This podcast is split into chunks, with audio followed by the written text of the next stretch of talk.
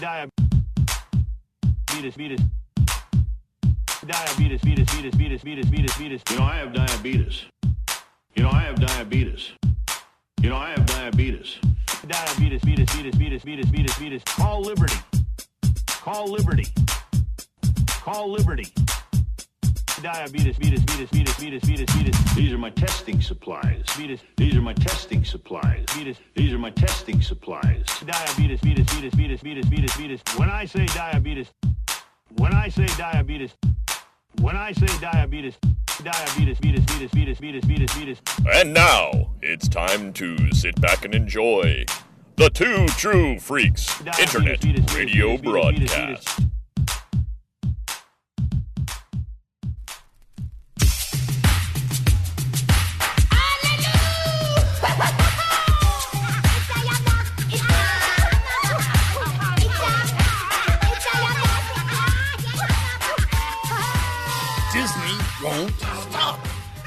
Hope Monax and Chris Honeywell have finished Clone Wars twice and Rebels once.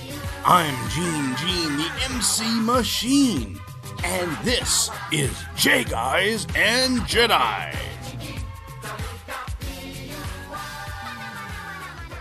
Hi, everyone. Welcome to a brand new episode of J Guys and Jedi, a weekly podcast covering every episode of something Star Wars. In this episode, there will be a bird crew woman, lots of death, holy fuck, and a crutchy old man with a heart of gold, and the girl cries again. We are talking about our last commentary for this year Ewoks, the Battle of Endor, or Ewok 2, I guess was the working title. But Electric Ewoks! Boo- Boogaloo. I don't know. Maybe we should change our podcast to something Star Wars. you know, Something Star Wars with Hope and Chris. let's see. Let's Google this. Something. It's gotta be. There's gotta be a, a Star. blog. There's gotta be a podcast. A vlog. A vlog. Oh my god! I don't think. I don't think so. Oh That's God. that's very strange.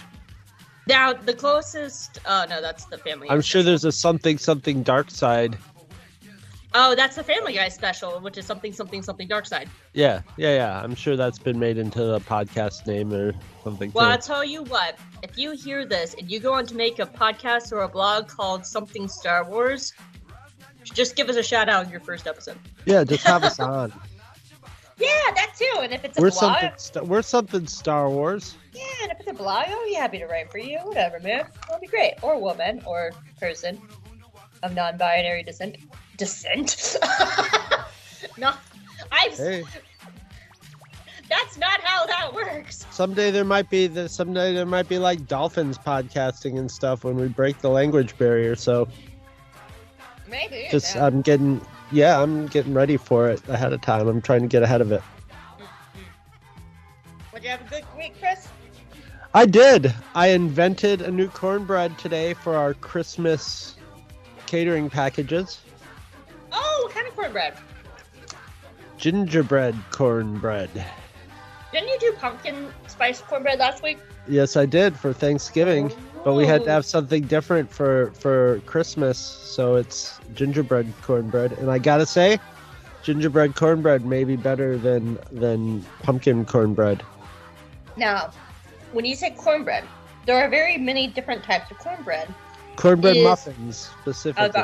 Well, also, is this the sweet kind of cornbread or the non-sweet kind of cornbread? This is a, oh, this is a this is sweet cornbread. It's got. I mean, it's it's the the the, cornbread that we make for work is sweet.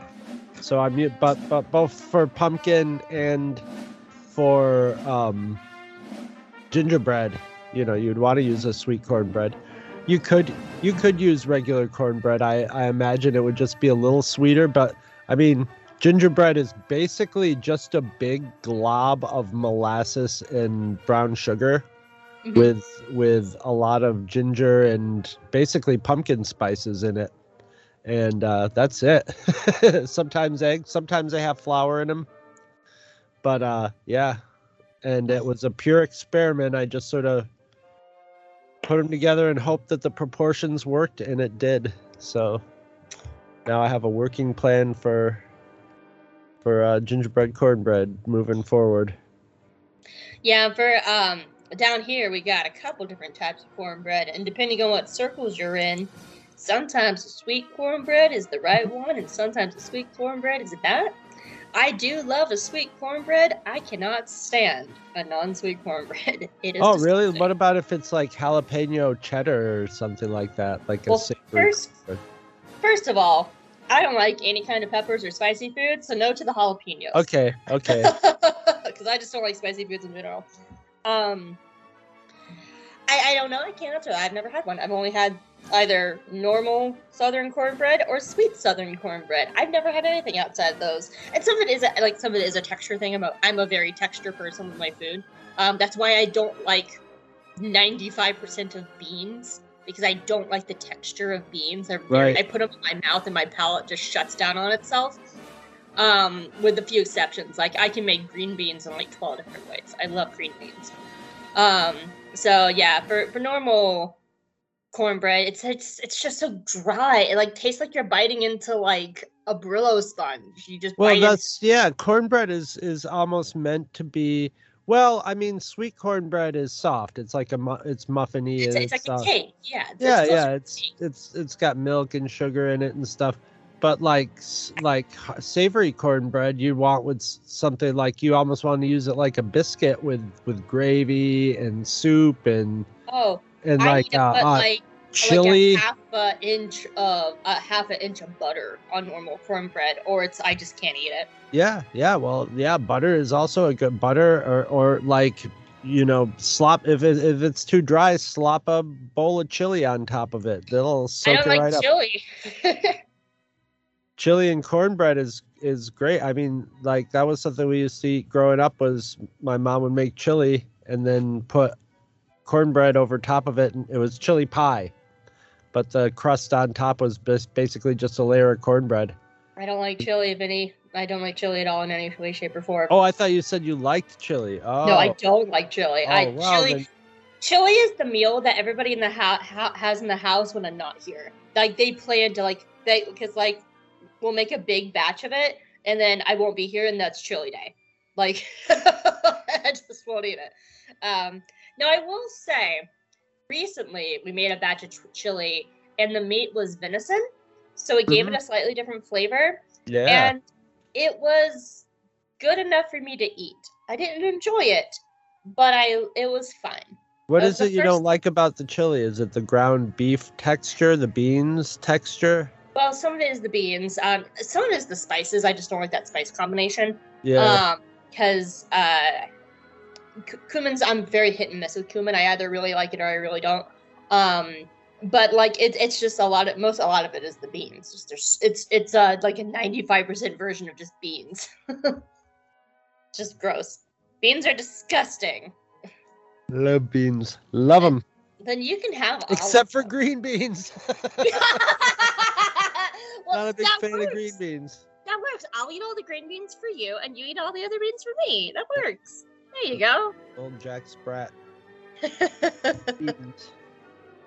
oh, ah, but Ewoks, Ewoks. I gotta say, I never, I've never seen this one, and I thought it was gonna be. I thought this one would be more exciting, but more cheesy than the last one. And I gotta say, I think this one's better written, and it's is was more exciting than the first one. But I and it was cheesy, but I liked it. I- Hot I take, I kind of liked it. This It- has one of my favorite. Like I've never seen a, a moment of instant karma like this, and I laughed so damn hard. It was my favorite moment of the movie. But yeah, like, and I'll definitely get there. Like when we get to that point, I'll be like, "Everyone, quiet! The best moment ever is about to happen." Bam! and you can definitely see like from the last movie to the that this is like almost like a midpoint between the last movie and willow you know you can sort of see some more and there's I'll, I'll point out some more there's some more willow connections with this movie We really should have done Will- Willow last. yeah we should have but if you you're know listening to this podcast and you haven't listened to our Willow episode, listen to it after this. It works better. we didn't know. Neither of us had seen this. no, like I, Yep, I was was- surprised how much I really enjoyed this movie. I, I liked all the characters. I thought all the characters were stronger. Even the little girl, like her acting got better for being a you know a little kid actor. Um, and I was surprised like horribly by the first ten minutes. I was not expecting that, Oh yeah. and I have Well, things to say about it. But whole which which we will say in the first ten minutes, I imagine. yes. Yeah, I mean, the only thing I wish there was a little bit more of, and I'll, we'll talk about it when we get into it more, but the, the sorceress lady, I, I wish we had like a little bit more of her story, what her deal is, but I like her ending. Just like just like uh she she actually got more like you could read in more into her character and probably more screen time than the sorceress character in Willow.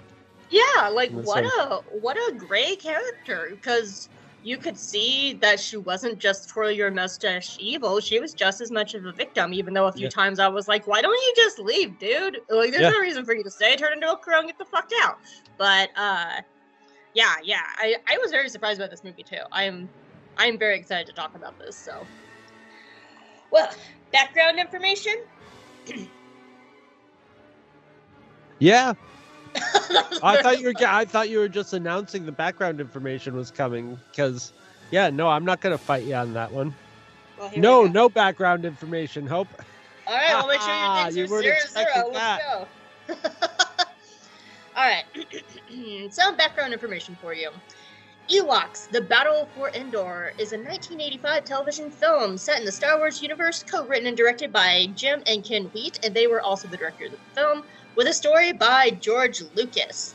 The cast includes Warwick Davis as Wicket, Aubrey Miller as Cindel, Wilford Brimley, or Diabetes, as Noa. Uh, I'm not even going to pretend to say the last name because it's never said, and I can't pretend to say that. Uh, Carel Struycken as Terak, Siân Phillips as Charal, um, and Nikki Bo there we go, Botelho as Teek, and everybody else was relatively the same cast from the first movie. Um, a lot of the background information is the exact same as last week, so I'm only going to touch on the new stuff because the effects and the music stuff all still the same. Um, the film was shot in the middle of 1985 in California, uh, and it was directed by Jim and Ken Wheat, executive producer uh, Lucas, and the Wheat brothers, based on stories on Lucas. The director, uh, co-director, co-director Ken Wheat explained the production and inspiration for the film, and he said, Lucas guided the creation of the story over the course of a two. Uh, over the course of two four-hour sessions that we had with him. He had just watched Heidi with his daughter the weekend before these took place, and the story idea he pushed was having the little girl from the first Ewok TV movie become an orphan who ended up living with a grumpy old hermit in the woods. We've been thinking about the adventure films we watched as kids, like Swiss Family Robinson and The Seventh Voyage of Sinbad. Oh my god. So, oh my god. So, like, George Lucas just murdered a bunch of people just on his whim to make his to make to get have his little. I got. I have an idea. I like Heidi. Hmm, I, oh, I'm liking this more and more. it's like, I like Heidi, but sir, her family will kill them all. It'll be fine. I'm George Lucas. We don't. So, so we. This is actually kind of funny because the next sentence is we suggested having space marauders, which was fine with George as long as they were seven feet tall. the rest of the brainstorming was done uh, along those lines. Joe Johnston and Phil Tippett were involved in the second day's story sessions, and they contributed to an assort- assortment of bits and pieces. All the effects and the music stuff was the same as the first movie, though one final kind of fun fact this is the first appearance of blurgs blurgs are the things that the the the raiders are writing. Yes. the the first canon appearance of blurgs was in the oh i have it pulled up was in the star wars the clone wars episode liberty on ryloth. They then later returned for both bad batch and star wars rebels. But blurgs were not seen again in live action until the mandalorian. Yep.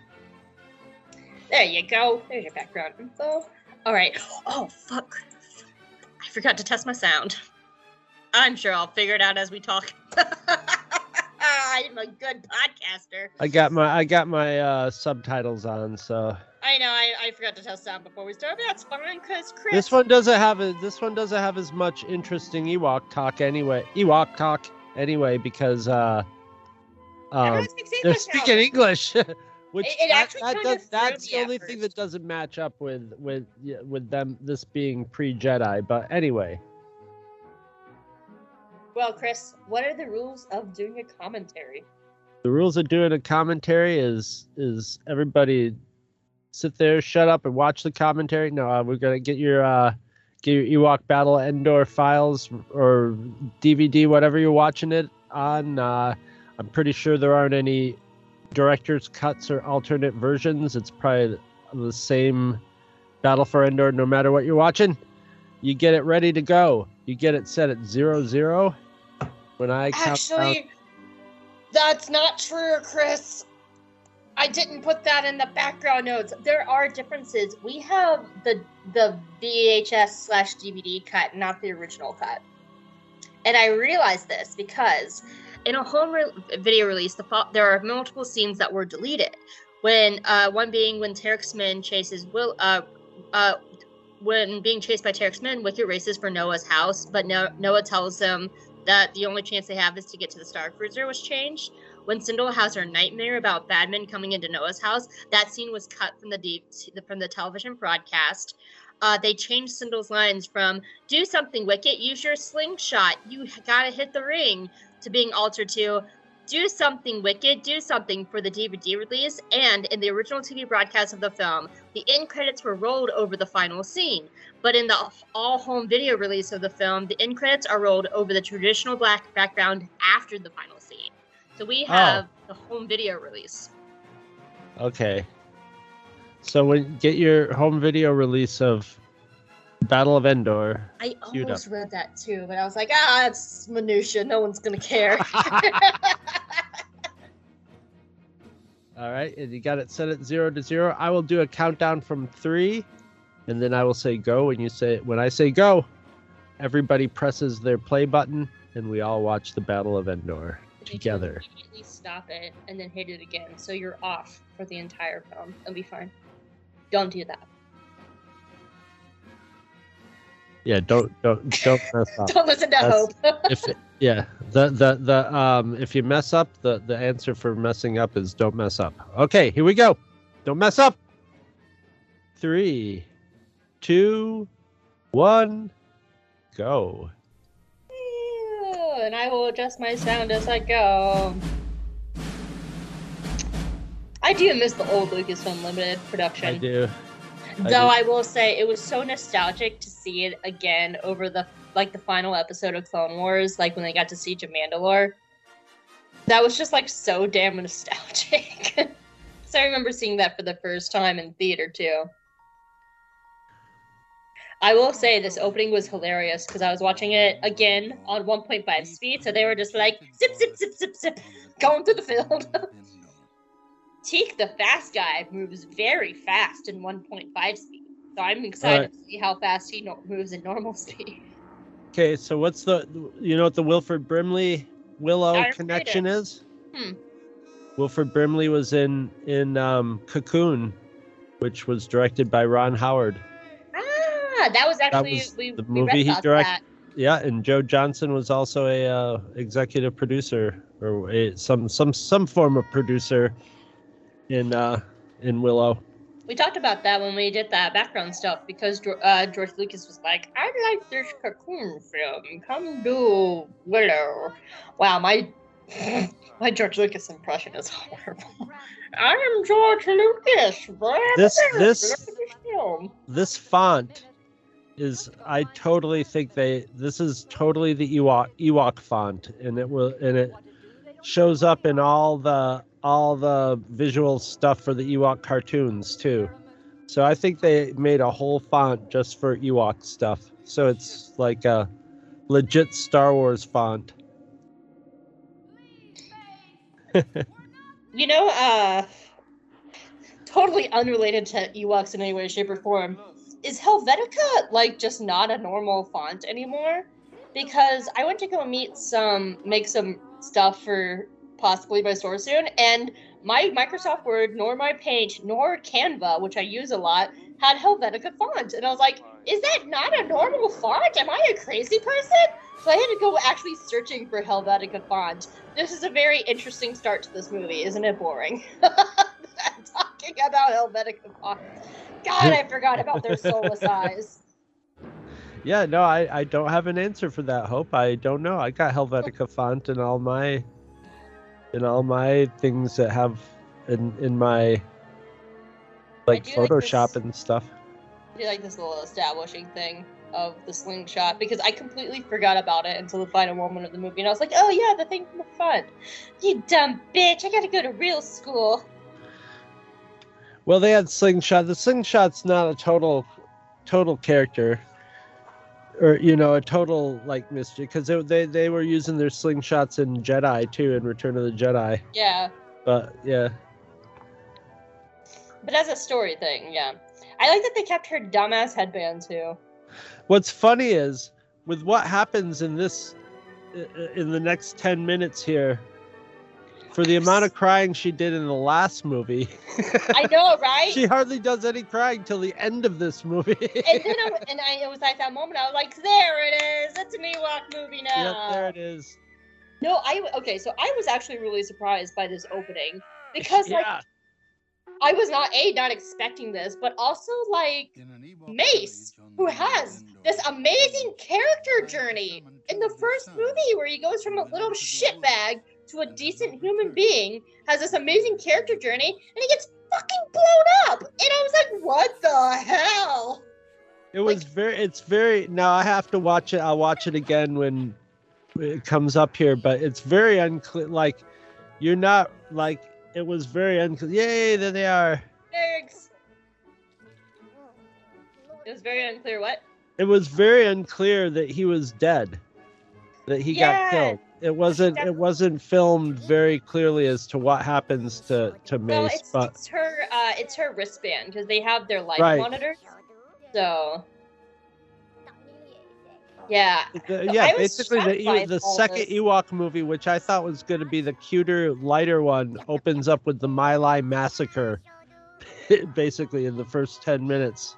Yeah, and they're all the Ewoks are being taken as slaves, and it's highly emotional. Though I do like this part where he's like, where she's clearly out in the open. He's like, hide here, and leaves her out in the open. And I was like, child, crawl under there. Stay here, out in the open, where everyone can see you.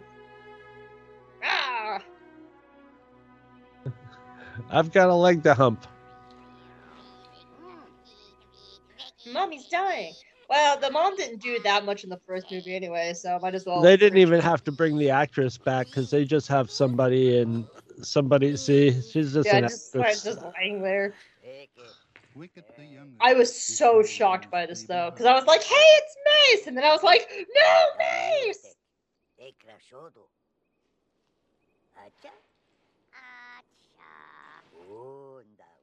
That's kind of the thing too. Like, that's a good subtle acting from him. He was like, what? Remember, like sixteen or something like that. Yeah, And he like had that moment of just like, "Oh God, I'm in the midst of a battle," and it was quiet and it was subtle. Where he kind of looked down at his blaster, like, "Oh my God," but like, ah, I yeah, this entire like first movie, like first ten minutes took me by fucking surprise. I gasped. I fucking gasped when they exploded. And just looking down and seeing the two lights go off, I just, oh. And then she goes to her father and has this emotional moment. I was like, what the hell is this? Clone Wars? Like, what's going on? I love her outfit, by the way. It's ridiculous. that breastplate is stupid as Oh, fuck, she, and I love it she's she just got back from the Renaissance Fair. apparently like such a dumb breastplate i love his mask though that's like a border uh, it's- but it's like clearly rubber but it's like kind of a nihil mask from the It's high republic I think that's a hilarious scene though because it makes him look less ugly, and then he takes his. Ma- Usually the mask is to make you look scarier, and he takes his mask and he's scarier underneath. He's sort of like. Like that I'm just gonna call him Piranha Face. It's like that joke from gravity falls where during summerween where toby is wearing a halloween mask they're like oh, oh, the mask is so much better than your face.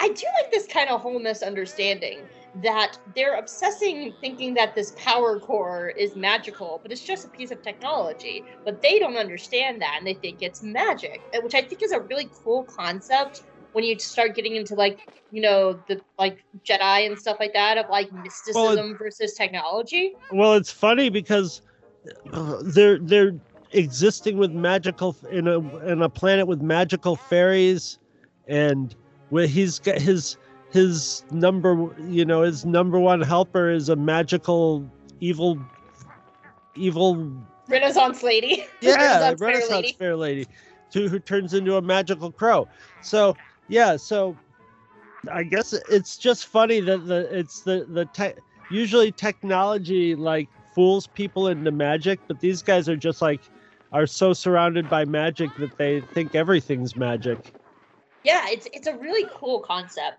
But I all it all it would have taken was somebody to go like, "Hey, dude, this is a this is a tool. It, it only it's power, but it only is power when you put it in the spaceship." And then Well, that was the whole point because they they think that like Cindel is this princess that understands it, and she's just like, uh, I don't know how to work a spaceship. I'm five, which is actually really a, a, a, a neat little plot point because they think that she can be like unlock the secrets of this magical object, and she's like, I'm I don't know how to drive. I also was not expecting this emotional of a scene in the first nine minutes of the damn Ewoks movie. good, good, because you know what? There's it, uh, you're not expecting it in an Ewoks movie, but there that this this stuff is it's intense for kids, but th- this is not. uh, I mean, this is what fairy tales often this is start no- like this. It's no different from like a lot of early like darker Disney movies. Disney, like Disney, movies, Bambi. Yeah, like Disney moved into like this like weird phase where they were just like, oh, we can't be dark. I mean, we talked a lot about that when we were going through Gravity Falls, like about how um, Alex Hirsch really pushed back against the narrative of like horror has always been in Disney, but for some reason the company has pulled back on that. So this is not anything that a kid who grew up watching early Disney and even like the dark times of Disney like didn't understand. And I actually really like the shot where the dad dies. It's just his hand and it's chilling. Like that's a chilling scene.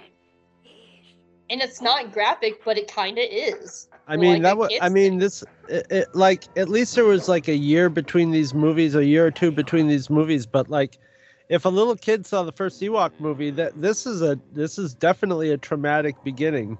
Mm-hmm. Blurgs!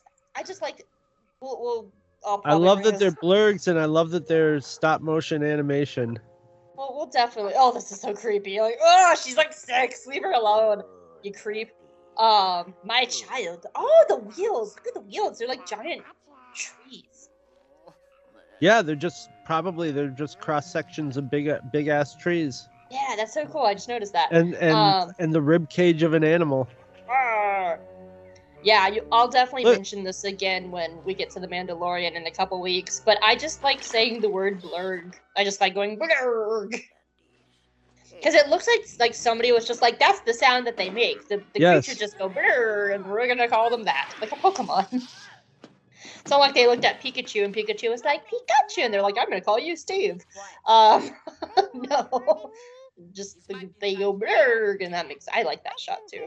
Like the animal head that's clearly styrofoam. Yeah. No, this this this has a lot more creative direction and cinematography in it. it, it it's definitely, I it's Lucasfilm, so both of the both of these adventures were totally like storyboarded out. They're special effects heavy, but this one really like it has more it has more personality to it. You know. I think the difference for me is where the first one was focused on a single character's journey, being Mace. This has a stronger story. Because the whole story of the first one was go rescue the parents, and Mace has a character journey. But this is like a lot more complex. Like, our village was burned down. Um, Cindel is now an orphan. They have to meet Noa, who then becomes their friend to go visit to save the Ewoks. And there's also an evil sorcerer. Like this one has a much more complex plot. I guess because I can't even really say that Noa has a character arc because right away we realize he might be a curmudgeon, but he's kind. He, he's kind from the beginning. He's not a bad person, so even he doesn't really have a character arc, and no one really does. You know, you know what I also realized? He might be younger than I am now when he made this movie. Look at his face. Look at his face when when when, When he gets here. He, when he shows up. He's he's he's he's pretty young in this. he's just got white hair and he's kind kind of heavy. He's very much like my friend Kevin. Like my friend Kevin looks a lot like Wilford Brimley does in this movie. But like he was looking like that when he was like 40 years old. So yeah, li- like Wilford Brimley could be like 45, 46 years old in this movie. But he's just one of those guys that's always looked like an old he looks like Santa Claus. I, I do like part of this plot is Why not just pull up another board? I know that's exactly what I was about to say. Like we can only pull up two boards. Yeah. Three would be outrageous. Three would be out, the out totally out of line. Because then they could just drop one by one and skirt off to the side and meet Yeah. back like at a rendezvous. Like that'd be too hard. Do you guys have anything to eat? Her pants bother me, Chris. And I think they bother me because they look like leggings, and I'm a very firm believer that leggings do not equal pants. I, I it just bothers me when people wear just leggings and not Well. It was the 80s and Star Wars was really embraced. It wasn't as much legging like today to these days that that sort of thing would be like yoga pants, leggings uh associated, but in this it was more with like skiing.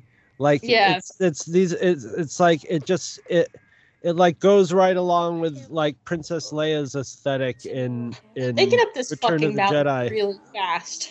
huh? They get up this mountain so fast. Like they're like, "Let's go! We're at the base of the mountain." And the guys turn around and they're up halfway up the damn cliff.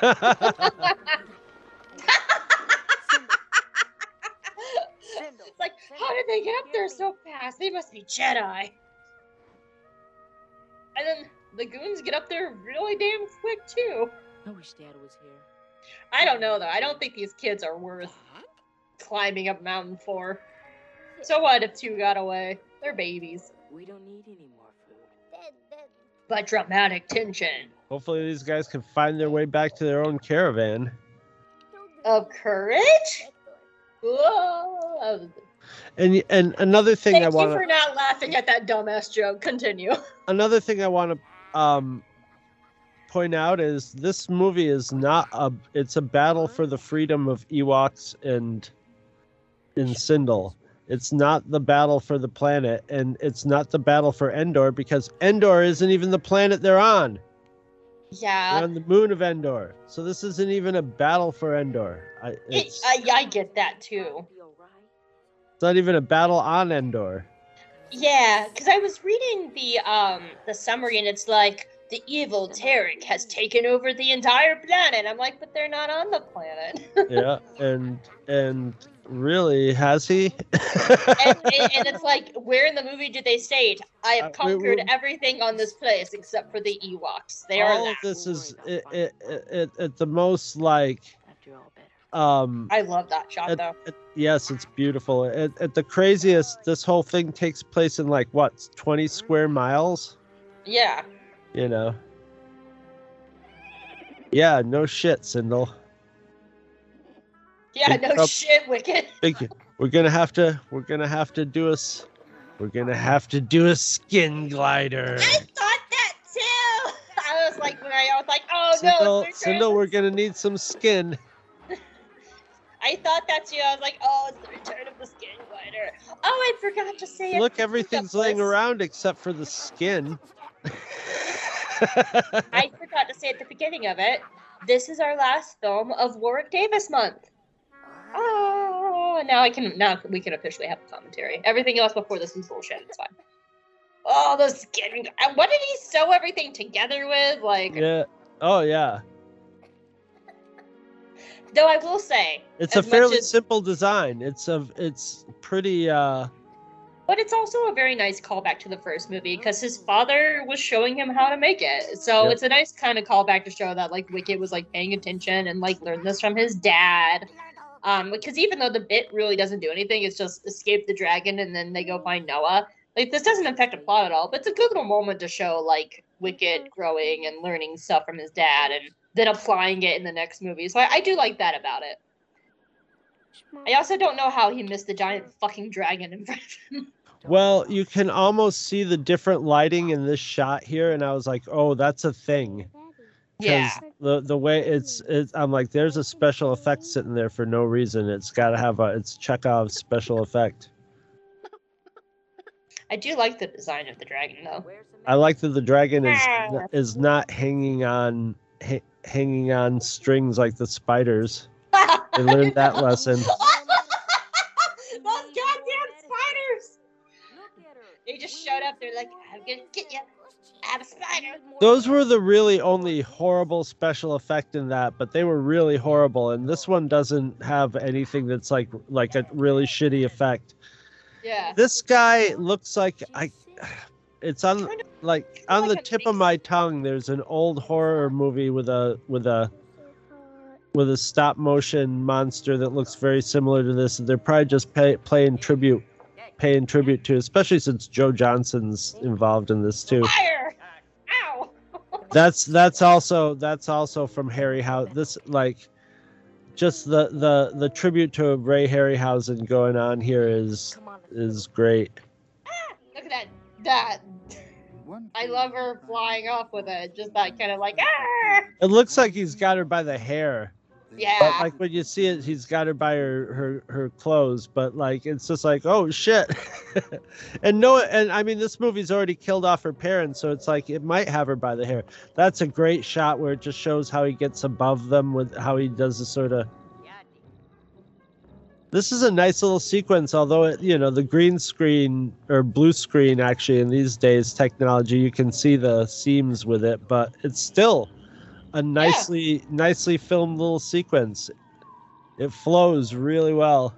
yeah, like like I was saying, like it doesn't contribute to anything in the overall story, but it's it's great to look at and it's fun. Well, that's yeah, that's the thing is this this this movie is is more like that's just like so cheesy, but uh, I love her legs just sticking through. Oh, they're about they should be dead in a minute. It it is Oh yeah, yeah, yeah, yeah, yeah, yeah. Yeah, just But- like They didn't do it. There's no cut here. They just must have crashed it and had the two actors come bounce out. This is really nice done. Blam. they should be dead. Yeah. Oh. They probably just stuck some mannequins on it and then threw it. Oh yeah, yeah, for sure. I do like the creepiness of the scene though. Like the Yeah. monster still crying and they have to find a place to hide. And like you can still hear it like screaming in the distance and everything's still kind of uh dark and I just I like the aesthetic of this. Like it's very Like, I horror li- of now like that I have the the um whatchamacallits, the the Subtitles? subtitles on, I see that it's named the the what was it, the Manderg? I wasn't uh, Mantrigue. Mantrigue. Mantrigue. Oh, he's so mantriguing. is that what is that what women say when they meet like an intriguing man? Do they say he's very mantriguing? We got you some more minutes. I'm going to steal that from here on out. Now here we go into here we go into some. Is this a shot? No.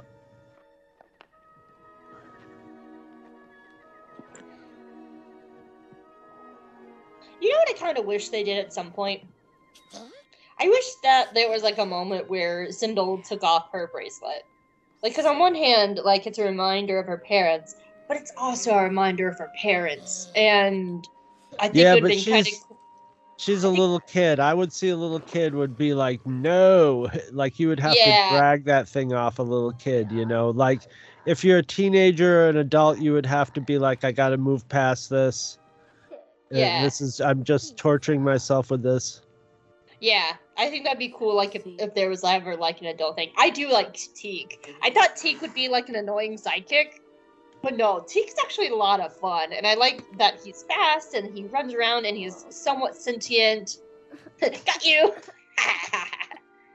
like I, I like that he's kind of sentient too, and um, he's fun. I thought he was just gonna be annoying. He's very I- he's very sentient. He's more he's he's sentient. He he understands he, like English. You know, like he understands yeah. like what everybody's saying to him, and just he And he's very expressive and I, I really like him as a character. I thought he was going to be like an Olaf, but nah, he's like a really good supporting character that actually functions in the story other than being comedic. Because a lot of times when you make side characters, they're just like comedic. And we, we talked actually a little bit about this in Willow with the Pixies. Um, the the Pixies had one function, and then they just kind of were there for the rest of the movie, and they didn't really do anything they didn't for the rest really of the movie. do anything. Yeah, and but Teek actually serves a function, and they're using this time to show his speed, so you understand what that function is. But he's also still a fun comedic little character. So like, I feel like this is kind of How is like, he, how is he on 1.5 speed? very fast. yeah. It was just like pew, and I was like, I actually had one point because I I was uh my cat was sitting with me, and I looked down and I looked up and he was gone, and I was like, whoa, where'd he go? Stop. He actually kind of looks like he's normal, moving normal-ish in normal speed. Yeah, he's not really moving that fast, but it's the I think what really sells his speed is the sound. The sound of it, the little click click click, click of his feet. It's kind of a weird goofy sound and as it goes on in the movie you just sort of get used to it and kind of like it. And as a kid it probably was just like awesome. He's so excited. He's like, "Come to my house, guys." I like also they, they walk in there like this place sucks. Let's clean it up, and Noa gets back like, "Who the fuck cleaned all my shit?" well, they're like, this place has obviously been abandoned for years. And it crashed. Trish? There's a lot of Earth stuff laying around. oh, the what gets me is when Noa's suiting up at the end, and he has the very real plastic clicks clipper, like the, the things that click together, and it just that you use with like bike helmets and like, and you just Yes. click together. I laughed. I laughed so hard. Look, that's that goes over a light, an outdoor light. That's a hubcap, sort of, with stuff on it. Pulka Star Cruiser. That's an oil funnel. But now it's a hat. I'm a wizard. Chris, I just watched that What We Do in the Shadows where they go out with the Baron on the town and they drink the blood of drugged people and they're like, We drank the bloods and now I'm a wizard. really enjoying it. Good morning. You're still on the first season, right? Yeah, we're doing an Oh, the, episode. s- week, sec- the second season is even better. It, it, Yeah. it season the second season takes it up a notch. Yeah, it's Yeah, yeah. We're very on the, enjoyable um, show. the Baron just was well spoiler, but it's like episode four and it's three seasons in. Um, the Baron just got offed by accident by Guillermo. Guillermo. You can't talk. Can talk. Don't count the Baron out. Oh, okay. Good to know. Another thing that's neat about this is the inside of this house and the outside of this house actually kind of match up. Yeah, it's not like the full Space house spatially. house where Yeah. yeah, where it's like something like the full house house where it's like there's no way those rooms would fit inside that thin ass house. Um, Yeah. but we they- they just actually watched for another show that that movie malignant and they had a house in that that was like a regular you know two story house and then when you get inside of it it's just like this sprawling mansion I love Noa. I really love this character.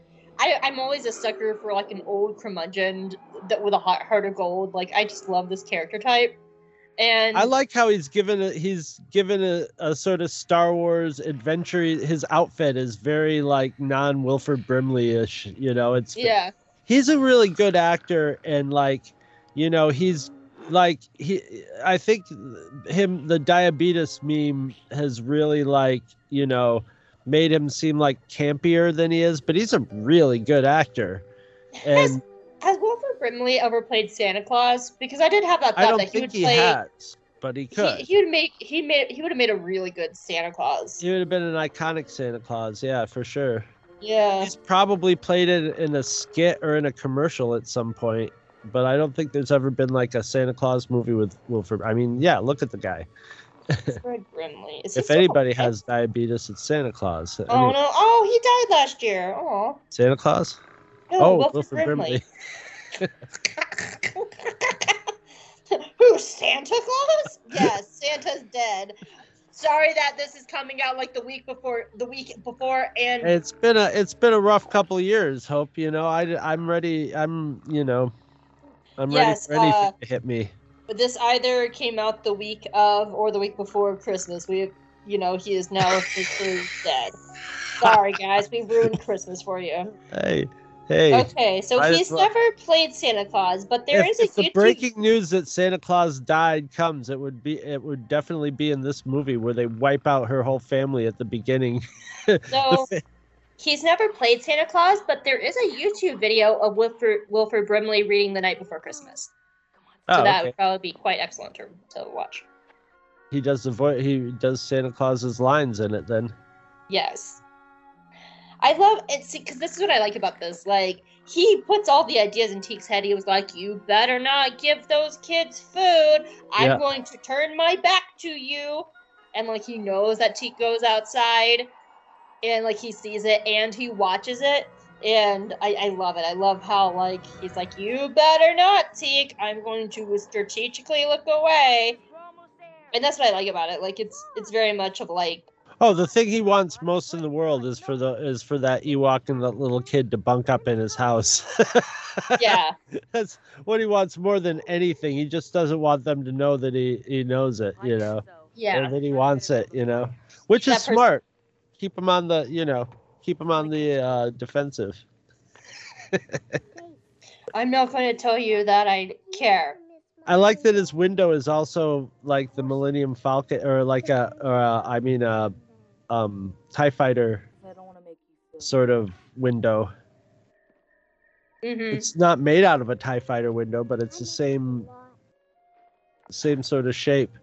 Which makes me think that just might be sort of a standard window shape for some reason in the Star Wars galaxy, like the traditional window shape. I just wish I would have never done anything wrong. I wish I had been the best kid there ever was. Wicket knows Boy Scout tricks. I do. And then he sits on it. I love the whole. Have you seen the whole Girl Scout Bigfoot thing going on lately? No. There's uh, there's like a meme going around where somebody's like, you know, the there's only two kind of people that like are you know that the Bigfoot lets himself be known to, and one is the Girl Scouts, you know, because they have pure enough attention, you know, or pure enough intentions that the Bigfoots will let them be interact with them, but you know they they're sworn to secrecy, and then the answer to that is like, "Hi, I've been a Girl Scout leader for you know 30 years." And I just want to say that this is, you know, not true at all. And if there's any ex Girl Scouts out there who want to say anything about it, you know, they should maybe remember any oaths that they took when they were younger. Oh, that's so sweet. As an ex Girl Scout, I find that awesome. That's the kind of stuff that I would, if I was like still like nine and a Girl Scout, I would have been like, "Yay, Bigfoot!" then the next week we hear about like 40 Girl Scouts mauled by a Bigfoot.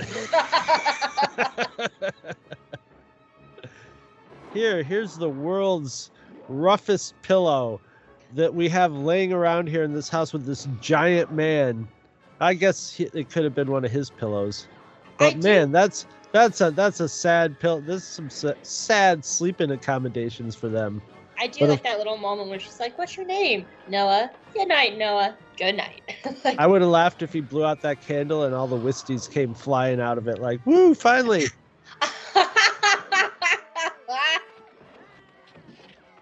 I do like that they change everything to like black and white because at first I was like, "This is Yeah. bad lying," and then I was like, "Oh no, she's having a dream." Yeah.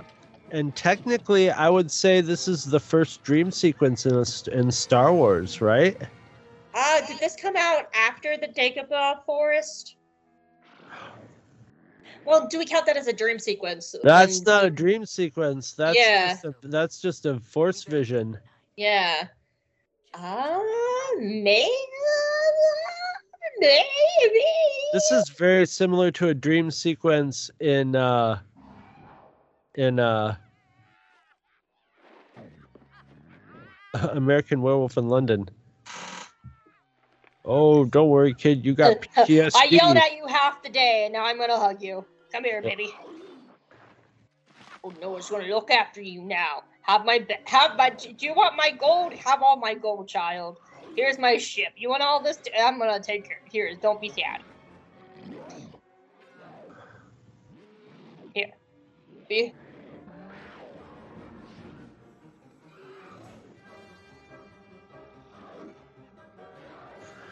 And I mean, like, within three years, Wicket Wicket's playing a full adult in Wi- Willow with a wife and kids.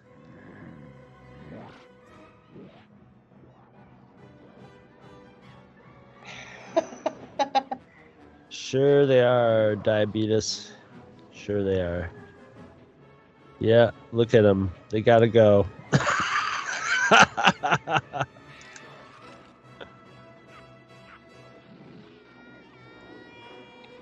do like the design of the house too. It's it's.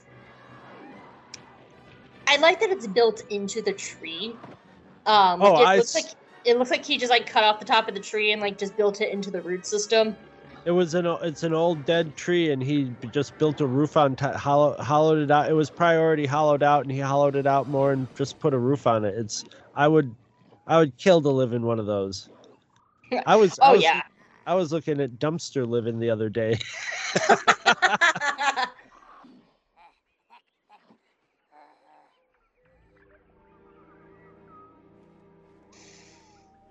Where's Wicket keeping all these spears he's making? Up his button around the corner. No, sorry. but we're five years old. We'll find them as five. I love that transition of like we'll find them here. In that transition. Camelot, it's just a model. Here's a this that's a this is a nice shot from that was probably a model or a real castle, and then they just cut into the into this. I'm losing my mind right now, Chris. Oh my gosh.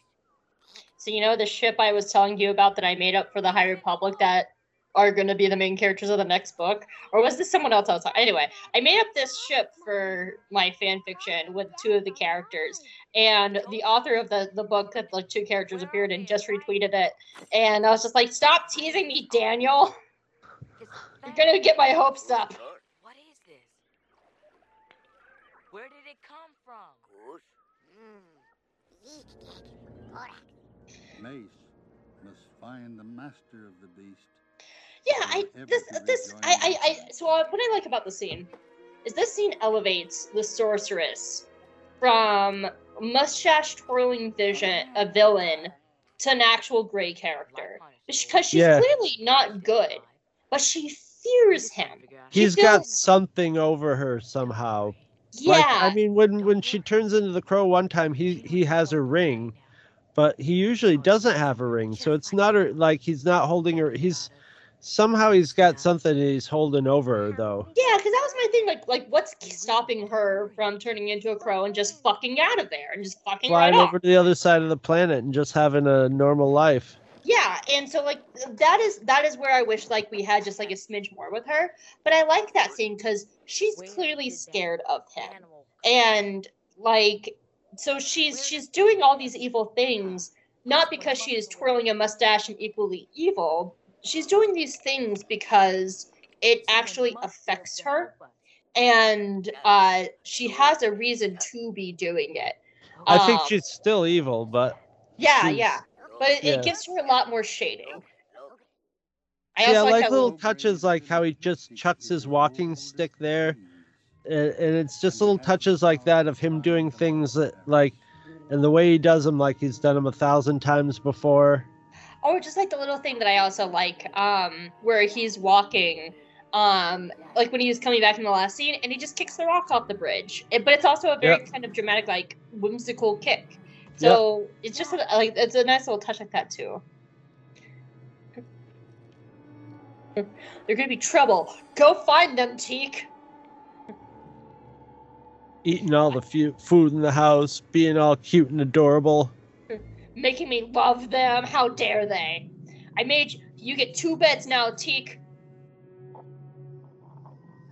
I, I live with you every day and I forgot how big you were. Have these two beds. Yeah. You know what Teek reminds me of? In the face. Mickey Mouse. In the way that Oh. Where- most things in Mickey Mouse, um, he doesn't frown, so he always has a perpetual smile on his face. Yes. Um, and so he can't. Um, I, I was actually watching this in a, but like you know that that's changed and stuff. Like there's been other things where like Mickey frowns and sad, is sad and stuff like that.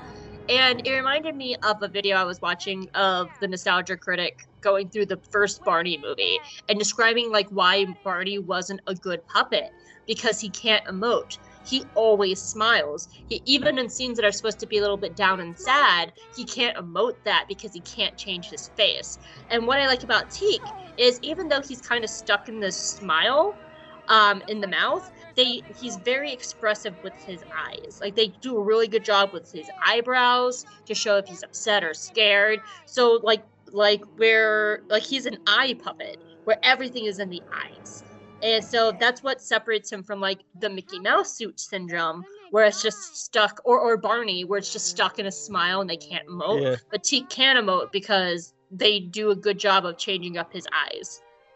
I think Barney can get away with it just on the sole fact that he's playing to like four year olds, you know, Yeah. two to four year olds, you know, the the youngest possible. So it might even work better that way, just always having the most non-threatening facade possible. captive By the dreaded giant Gorax. And they know also They already cleaned the house. Lives in a land from which no Ewok has ever returned. He's going to his ark.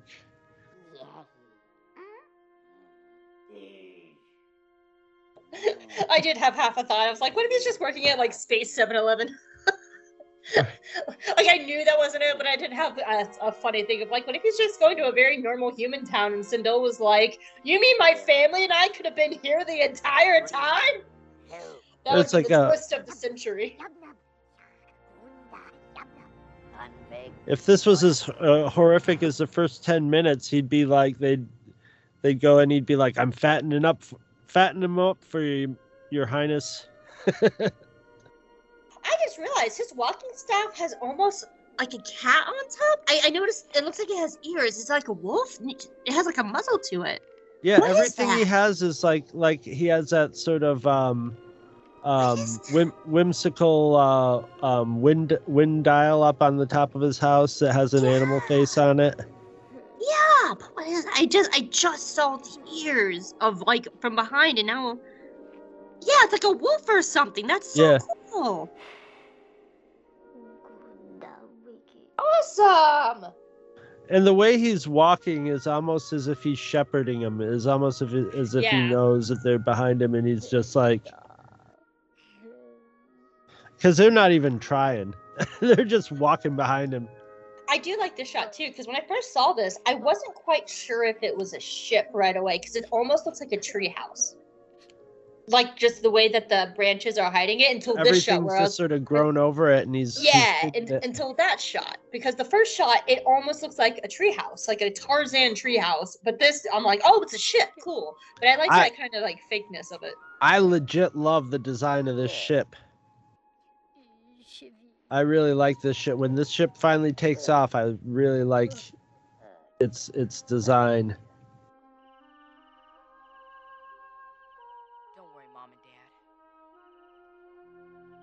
Dad. Every time they say Star Cruiser, there's a Ween song called Star Cruiser, and I just hear it Star Cruiser. What are you kids doing? Why'd you follow me even though I knew you were here the entire time? Ewok Ah. villagers help load supplies Did we? longing s- I, okay, I can't remember because, but we they What? used his traps in the final battle, right? because he specifically says, "I have even more dangerous traps around here. You need to be careful." But I can't remember if they actually used his traps in the final Somebody battle or does not. get caught in another one of the the I uh, remember that. snares. Yeah, but I can't remember if they because I, I thought that was going to be a thing of like, oh, the final battle and they're back here. They're going to be using all of his really dangerous traps, but I can't actually remember if they did anything. Look, it's traps.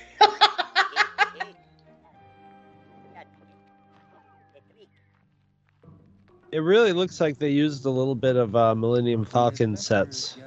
I was With thinking that too. That's where I kind of I was kind of joking because I was like, look, it looks like the inside of the um, Death Star destroyed. The legendary Ewok warriors. I really like the look of this uh, beat up spaceship. hmm He's been there, it seems, a long time from the amount of either that or his ship. Well, he's kind of a slob too, so his ship was probably just kind of scroungy anyway. Well, we also know he's been there for a long time because his friends are bones. Yes, that's true. And I doubt that, you know, unless it's like in water with animals eating it or something like that, it takes a while Well, for I a body to turn into some bone. there's some Moon of Endor roaches that probably uh, worked on him for a little bit. I Yeah. imagine, I, Some- I imagine Endor has some pretty uh, Right. I was- nasty. E- Endor is sort of the Australia of now, yeah. Now look at him. Now he's like playing. Now it's like jam session. I'm laughing because I, w- I was about to say, yeah, and some mice, but I definitely said, yeah, some rice. The rice got the body And the ivory tooth. paired nicely with some rice. These A little the other little yum yum going here. persuaded to join the caravan. Without them, the travelers can never cross the vast expanses of the Endor moon.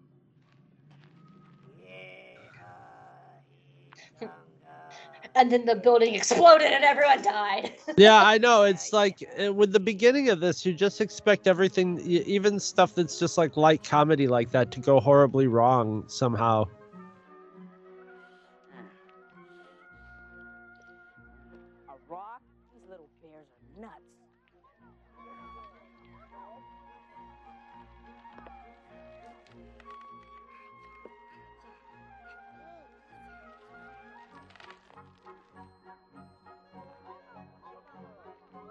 You know, for a kid actor, I like this song. Because a lot of times when kid actors sing, they're just like squeaky. But this is actually like a very like nice, honest song. Yeah. No. It sounds like it sounds like from like a nice little kid. I don't know why, like Cindy Lou Who from the live action Jim Carrey Grinch movie is coming to mind. Um, but like when they write these songs, they put them in a very high range, so where they're just like, "Where are you, Christmas?" they get like really squeaky. I'm like, Yeah. why are you writing a child in that high of a range? Just put them on like a nice firm middle C, where it's like in their vocal range. I don't understand why they write kids having these like very high pitched squeaky sounds. Because it well, because it just sort of, sort of logically seems that would be the way, but it's not. It's like have them sing it in a normal register and let the natural squeaks come through from the kid. You know, And why then, then it's so more nice. charming. Yeah, yeah. She's really singing. She's just like she's not being sing-songy about it. She's she's singing it. It's yeah. This movie's better, like better directed, better written.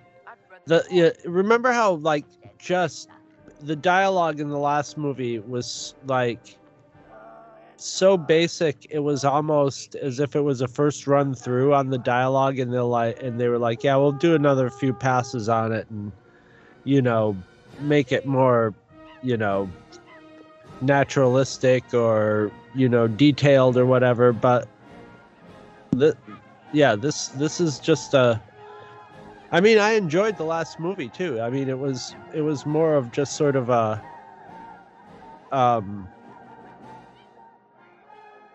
hanging out on the moon of Endor. This one is Actually- more of a developed story.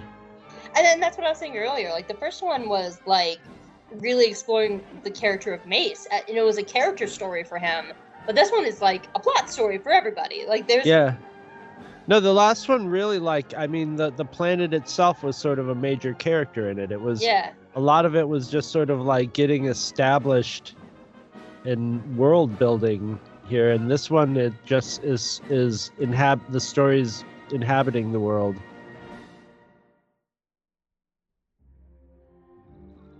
And a lot of the visuals, like we see the crow, so we know that this is the lady, but it's not like explicitly told to us of like, oh, I hear a lady, but it's the crow, blah blah blah. It's like it's all visual storytelling of there's the crow, and now she's hearing singing. I wonder who that could be.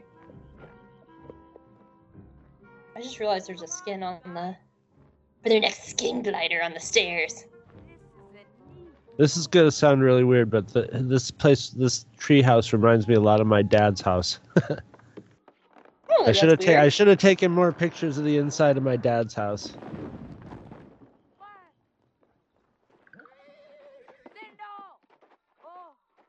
That stair stairway up to the second floor.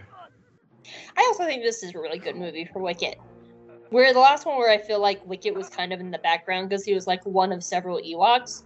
He actually has a very active role in this one, and I, I think this is like, and again, he doesn't have a massive character journey or anything, but I like having him in this active role because I was actually surprised in the last movie that Wicket, being the only character from the movies, actually didn't really do a lot, and in this one he does a lot, and I, I really enjoy this um, for him as well. Well, Water you see, crash! you see in this one how how like how important Warwick Davis is to like anyone couldn't have played Wicket, and you really you're in a suit where you don't get to do a lot of expression outside of body language and and stuff like that, and uh, but he just has his own body language and it feeds into the character.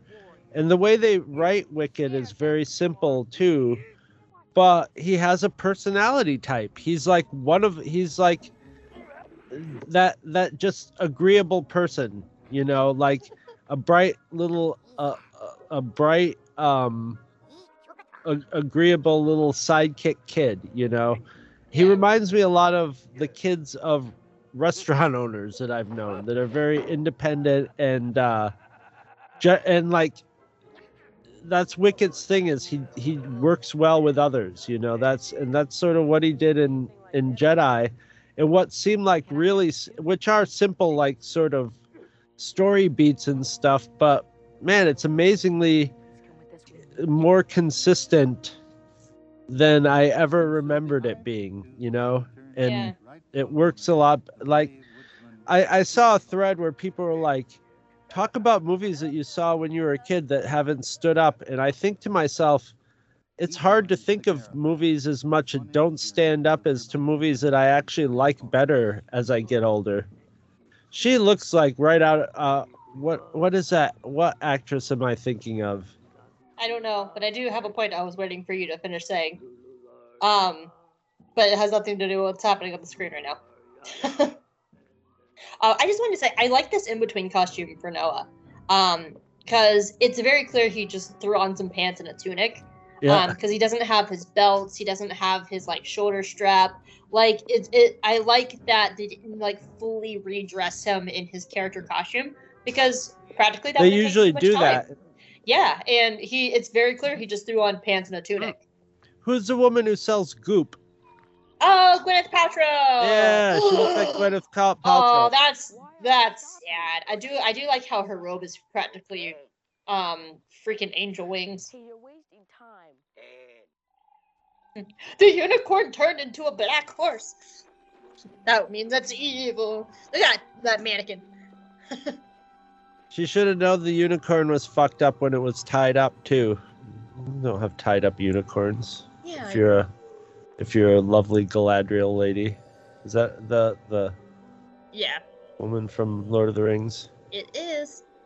Because then There's we a have nice this scene where he- Lucasfilm uh, wipe right there. because then we have this scene with his I oh this is what I was talking about earlier, um, with his very real modern plastic clip things. But yeah, like this is like it's clear that he just threw on some pants and stuff because he have to actually put on everything else now as they get ready. I love those buckles. But before she will join the We gotta suit up. click. must pass a magic Confirmed. Star Wars has plastics things like that. Come on, tick.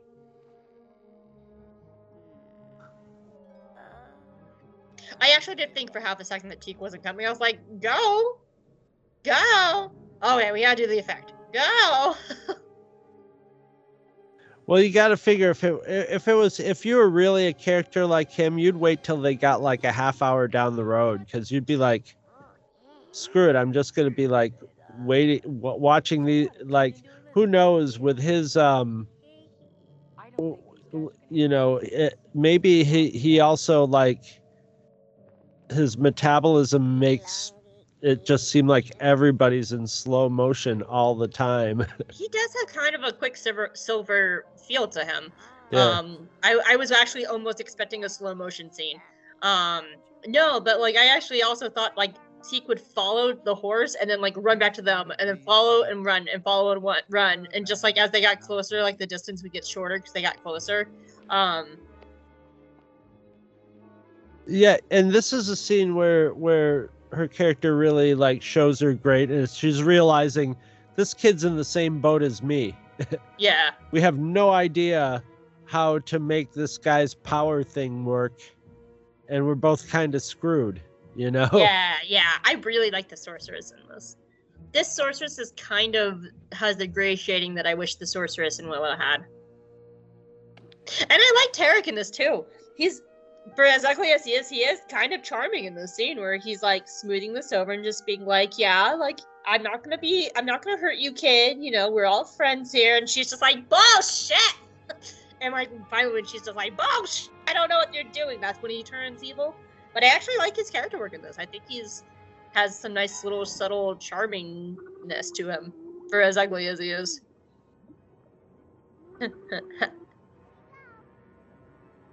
and here's the turn. This is where he turns more into the monster. well he's always been the monster he just pretends to be nice to get his way but Yeah, yeah, yeah.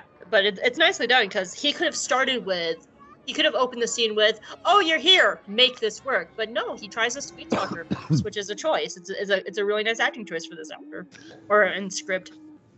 i think I they really need a heavy in this but i think it would have been fun if he was kind of hondo like Hmm. also you know little like more charming you know? Yeah, and and that like charming and then as it goes along he builds up to the pure angry evil. But in a kids movie like that i like that they have one li- like little short marauder. One little person marauder. I like that the short marauder is the one that chases the blurgs later.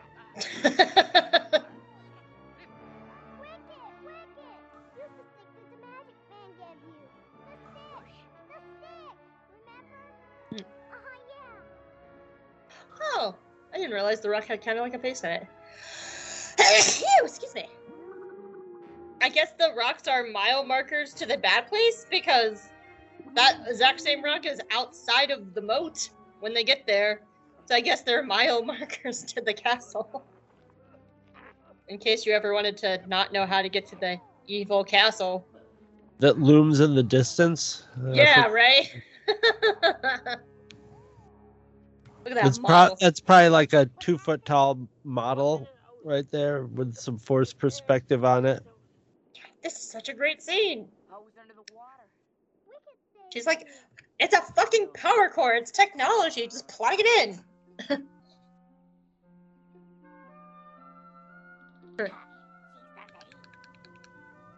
and I like the reveal that the friend is dead. Oh, her bracelet is off. I just realized that. It's right there hanging. Look at that. Wait, no, those Oh. are binders. Sorry, sorry, sorry. She's still wearing her bracelet. Those are just binders. Never mind, Oh. never mind.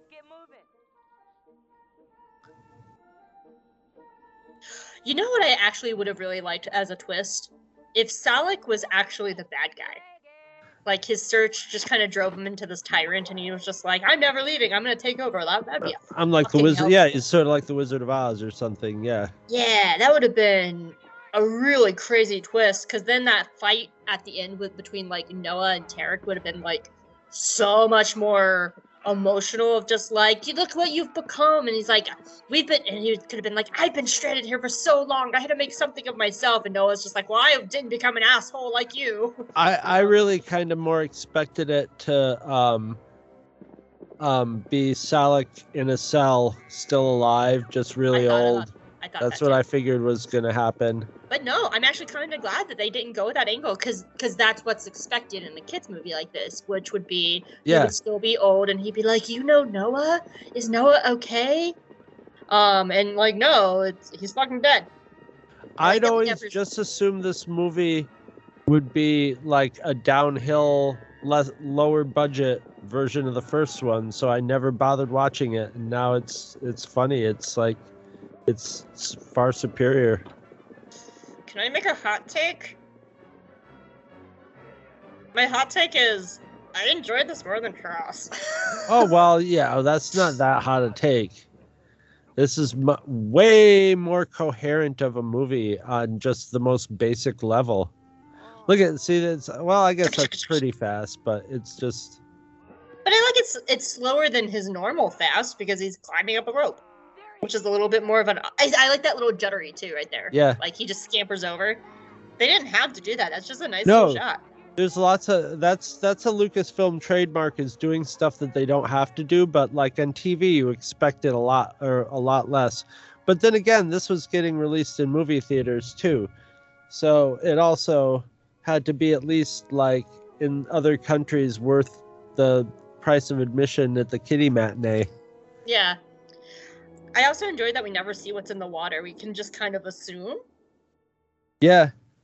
You know it's something like, you know, piranha like and maybe it's maybe it's um maybe, Maybe it's the thing that was in the tra- maybe it's may- baby marauders are like little piranhas in the water until they mature enough to Oh, I was gonna say maybe it's like the trash monster in A New Hope. You just kind of see the eye and nothing else, yeah. and its tentacles. But I mean, um, I like that. There's a scene later on where they don't even bother to do the special effect of the thing coming after them, but their feet in the water do the work enough of it. And and I was watching it and I was just like, you could you could tell that they cut it. They were just like, okay, we could cut this just enough that like it's still look we and we won't have to actually do a special effect here, hmm and it works. I think this is a smart little thing too. It's smart. kind of- It's smart, and it's also like Practical. practical and uh, like I love that the characters in this movie that are basically kids and the stand-ins for the kids watching the movie are are just murdering. Yeah. Wicket goes on like a like a blazing trail of just like shooting things at the end, just like pew pew. Yeah, Ewoks eat people. Teak, uh, Teak makes two people shoot themselves by making one look like they cheat. I mean, actually, we don't know the equivalent. We know that Wicket's young and the youngest, but we don't know. For all we know, Teak could be like a forty-year-old in his species. We don't actually know. Um, I wonder how old Wicket is supposed to be, because all we know is that he's the youngest. So that could be anywhere between like nine to like twenty-three. Like we don't know. We just know that he's young. I, I would have to assume like upper teenager in Ewok years. Ah, it's hard to say. Really is. He really seems like a precocious kid. You know, like 10 years old. I, I would say almost 10 years old. Maybe the average age of like a Yeah, Star say- Wars kid age. I would say maybe 12. Because he does have some mature, like, he knows how to do things. Like, he knows how to build up skin gliders and make spears and hunt. Yeah, but Uh, 10 year old would do that if he lived in the woods too. It would be like, you know, knowing how to change a cha- chain on your bike and I do like And he- Teak. I like Teak in this, Teak's use in this scene. I like that like he can just sort of hug the wall and everything's just sort of like scroungy and like they have fur bags and stuff. He just sort of blends in. Yeah, yeah. Um, but this is what I was saying, like, where he's a functioning comedic character. He actually has a role to Yeah. play in the story. Um, and he's a vital part of it, so. Why would you pour liquid in a Sparky thing? because they have no idea. It's magic. They don't know what electricity is and how it works. Jedi. Sorry. Me and The Megan have this trick running. in the book. Yeah, me and Megan have a running joke at the moment. You put on a cloak in Star Wars, you're invisible. Did I talk about that? The Clone Wars episode where Obi Wan and Satine are secretly meeting, and they're the only ones in the square wearing fucking cloaks. There's just two people- people in cloaks facing each other, and everybody's like, "Yeah, nothing's going on there." and they're the only people in the square that have cloaks on. They so they automatically stand out like like a sore thumb. but no, you put on a hood and no one knows who you are. Oh, I love Star Wars and its stupidness sometimes. Did you see one of the upcoming things? Is the Guardians of the Galaxy holiday special? No. Yeah, Oh, that sounds fun. coming up next year in December. Next December. God, I just realized that guy's jaw is like disconnected from the rest of his face. He kind of looks like the Predator a little bit. Yeah, he does. But like his jaw's like not fully on with the rest of his face. Yeah. He's kind of like Jay Leno mixed with the Predator. This dude must have a really tough butt because I know when I sit on something, I. It's one thing if it's flat, but he sits on a whole arm, and I'm like, your butt must be made of rock, dude. Because how do you not feel feel this?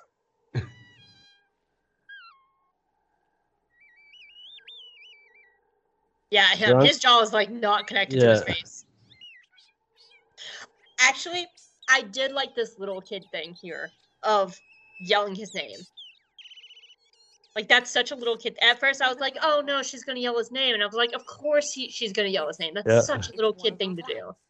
And but she learns from it, and she she sees this too because she knows that she's just in just as much trouble. Look, she's dancing around like crazy. And, and yeah, like okay, to go back to the sorceress for a second, because we're gonna get to the scene in a minute. But when swan. Cindel is like, "No, don't let the sorceress out. She's evil," it kind of shocked me because the normal s- story mechanic is let her redeem herself. You know, let her join us and help us and redeem and herself. Cindel's been Cindel's been very for like a very forgiving, Yeah, open character. But then again, she just lost her family. These guys just murdered her family too. So and and this woman used her mother's song to trick her. right, yeah. And so, I actually really like the choice that Cindel is like, "No, fucking leave her. She's that's evil." more more realistic for a little kid, yeah. or for most people anyway. but a little little kids are very like Oops. just like like the like the um the the life the life bracelets like like a little kid will be like i'm never taking this off I know, Cindel. I know. But we're really running low So I just want everybody to know I'm about a second off because I went to go mute myself and I accidentally paused myself. oh dear So dear from here god on out, I'm a second behind. oh dear god we'll be fine in the last, you know, 30 minutes, which is bo- basically nothing but fighting. So yeah, sorry. I meant to mute myself and I hit the wrong button. So yeah, like this is such a good scene. Because Wicket Wicket has no experience with this woman, so he's like, "Oh yeah, you're a prisoner. I'll come free you." And Cindel's like, "No, fuck her." not this one yeah oh dude it down this this this reminds me of a college story of mine the- I'm intrigued. yes there was a um there was a guy and it was like a really rainy night and we were having a party at our apartment. And you know we were had the record player upstairs and we're playing records. And uh this guy had just um asked a friend of ours if he could get a ride home. And the guy was like sure i'll give you a ride home. Where do you live and in the meantime another one of my friends noticed that this guy had grabbed this like five record set of mine and was on his way out with it. And i came running out and i was just like hey don't give that guy a ride. And the guy's like dude it's raining. And i'm like he's got my album. The guy was like oh fuck you dude. And i was gonna give you a ride home and then the guy tried to tell me that he Uh, Dude, I was in another party and this guy said he this was his album and he sent me over here and said you that that I should get it back you bring it back to him that you wouldn't mind. And I was just like, No, dude, you just got caught. and he goes, Can you tell him to give me a ride? And I'm like, No. Absolutely not. The just. Oh, go ahead. uh, I, I'm just saying back to. Back to you. meanwhile, meanwhile, all the action, all the shit's going down. Total side is- note. I really like the the little warning bell that they have to call everybody. I just like that design that it's just kind of two chimes hanging off to the sides. Yeah. It's a cool little design.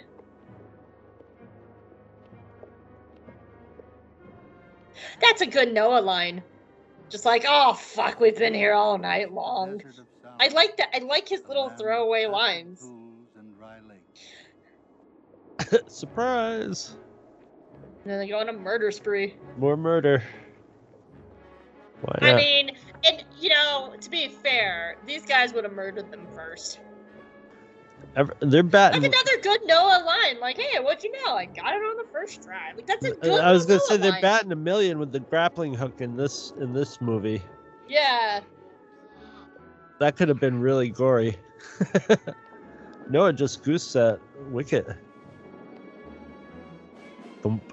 Stunt. s- Can see the zipper real clear on that one. yes, you can. Oh, Deej. I do wish that Deej did like a touch more in this movie because he has such a good little arc in the first is one. Forbidden for But, uh, That's like the nittiest of nitpicks. Like I, I bet you they were thinking there might be like one of these movies every couple years anyway. At this point, so Well, they commissioned these two movies together. Um, and so they were made uh, with the like that was the deal because they did want to just make one, but ABC came to them was like, well, what if, what if you made two movies? And George Lucas was like, okay. can one of them be Heidi? they fucking leave her ass. I love it. Must be a web there somehow. Wiki, you're gone. Ah, Stupid blaster. Uh, at least do what you're supposed to do in the movies and throw it at him. This fake thing I'm wearing to not get rope burn, but it's my hands. Oh, I do like the music too. I think it's almost the. ex- I think it's almost. They pretty much just use the exact same music from the last one. But you know, I feel like the music works better in this movie though. Yes, it does. Because the first one was just works kind of better in this movie. Yeah, because the first time, uh, I'm gonna look this up. Um, because the first time around, uh, What is it, wicked? the music almost felt like it was a little bit too much. Like, like they're like, you're supposed to be jaunty right now, but this actually feels like a score. Does that make sense? Yeah. Well, there's also there's also a lot more going on in this movie. And it's You know- Peter Bernstein. Um, he did both movies. Yeah, yeah, yeah. And I think they just Oh, he did reused Wild most, Wild West. oh, sorry. but uh I think in this one there's ac- in the last movie there was a lot of just hanging around, you know? Fucking kills his own men. Why not? You got I it once in a actually- I actually thought he was gonna kill her in the scene. I don't know. No, there's too much movie left. I thought I really thought she was like cuz usually as they uh, like at this point this would be where she like turns on him. Yeah, that's where I was expecting that they were going to free her and she was going to go with them, which is the trope. But I, I like this thing where he's like so gentle. He's like, "Come here, my dear. Here's your ring back. Everything's gonna be okay." And she's like, "Oh, thank you. I got my power back." And then he yoinks it from her. Like it's so good. He's like, "Now you're a fucking crow forever." Cave behind that rock. Hmm. That's impossible to move. It must tons. Like I was not expecting that. He takes the ring back, and and, and again, this is where I wish there was just a touch more because what is this ring? Where did it come from? Why is it like an infinity stone? Because when she has it, says fine, but when he opens it up, it kills him. Like, is I it? know like- where's where's where's Burl Ives to explain all that shit. yeah, so like that. That is the one biggest gripe I have the movie is I wish there was a little bit more around that. but I like the movie. Like it's it's so solid. I well, yeah, I'm I like that it doesn't have a narrator, but Yeah. Oh yeah. Oh god, yeah. I'm. I, I like you, Burl Ives, but my ugh, the narrator was a little bit too much for me in the first movie. It this the lack of narrator actually kind of elevates it. This actually kind of looks like a Mandalorian set in a lot of ways, oh, doesn't yeah. it? oh yeah. Well, Lucasfilm has an aesthetic.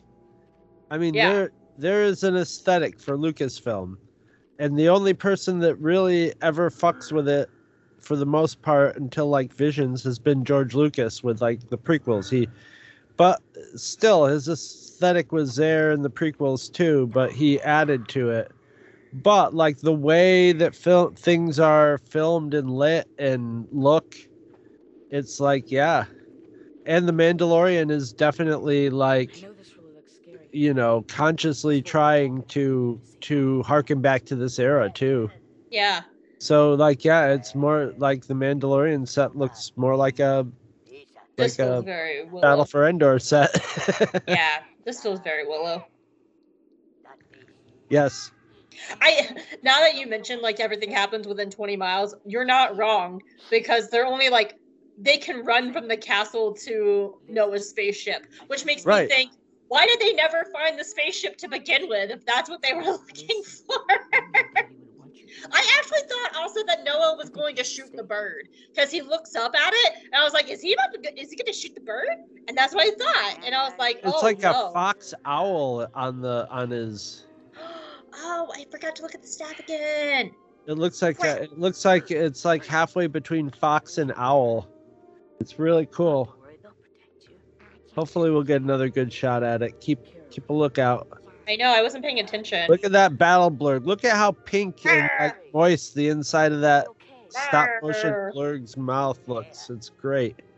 Yeah, they were like five, maybe a couple miles away from the castle the entire time. This is very similar to the Battle for the Planet of the Apes movie too. I also, I have to say, I like the practi- practicality of this scene because the whole thing is they get to the thickest bush, so the raiders are actually slowed down because they're Right. bigger. So the blurgs can't get through the trees. Um, the the flag bearer has to like drop the flag because he can't get through the underbrush. It's actually a very practical battle strategy Yeah. because the the Ewoks are much smaller. They can get through the thick underbrush faster, and it slows down the raiders to give the Ewoks more time.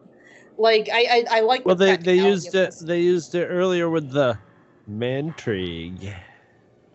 Oh yeah. Same same. uh Like oh, I can't get this flag through. Fuck the flag. Yeah, I mean the woods are the woods are there. uh, You know, it's their it's their home too. So it's just like that's what you want to draw them into your familiar territory. Mm, The horses gets have to be left behind. Yeah, yeah. Stumble through it with his And big foam blur- sword. blurgs are almost and blurgs with shit attached to their back are pretty much useless when you get into thicket. Yeah. That's why they call it thicket. Wicket's That's why they call him wicket. Yeah, Wicket's thicket. 'cause he whips through the thicket. Uh, Wicket's pretty thicket if you know what I Ew. Wicket's good. Da da da da da. ah, it wouldn't be a J Guns episode without Sark. And sass and classiness. Wicket, lead them. Smallest and youngest here. Okay, I got this. Now, like at this looks like point. At this point, Wait, no, well, well, it's actually at a further point. But I was starting to think that um, what's his name, the speedy guy there, was sort of like his Chewbacca. 'Cause ah, Later on, he just jumps into a chair and like, boop, boop, boop, and I'm like, oh, he's like his co-pilot or something. But then it turns out, no, he is he is from you know a native. But I would, I thought that would have been cool if that he'd been like, you know, they'd been on the ship together the whole, you know, the whole time, and he was like the co-pilot.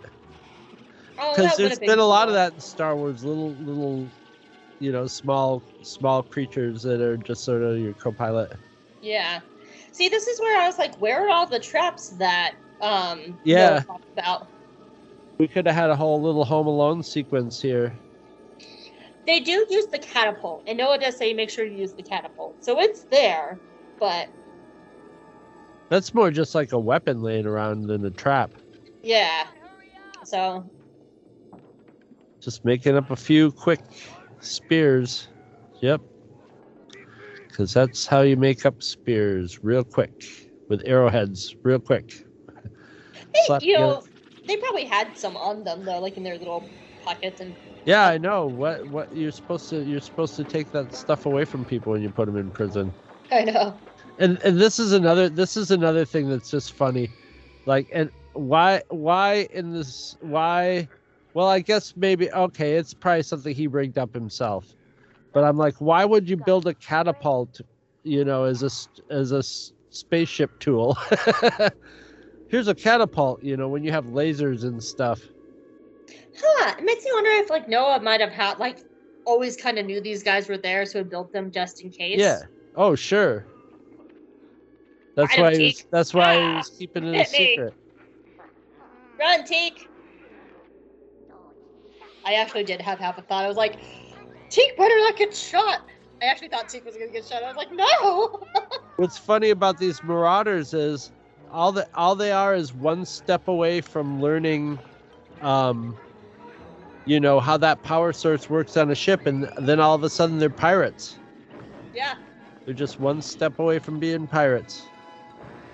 that jump from technology to magic. Um,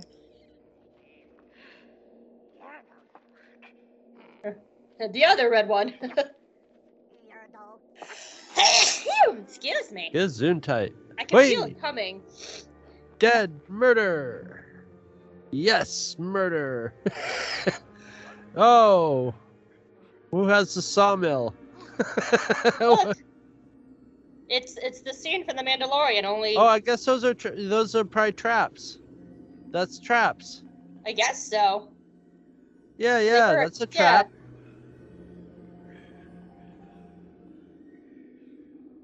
Get him, Teek. My mouthpiece is coming apart. These guys obviously never got a pinata when they were kids. I Ewoks also spend a little too much time congratulating themselves after they do something. I must say, I was not expecting this kind of climactic final battle in Ewoks 2. You know, and, I- and I was thinking about this, like the trauma of Cindel, um, which is a funny thing to think about in Ewoks 2, about how, like, Ew, that should be the name of it. Ewoks 2, the trauma of Cindel. Cindel- Well, but I was thinking about that though, Murder. because like in the first There's a trap. There's a trap. Yeah, okay. And the guns are pre-mounted.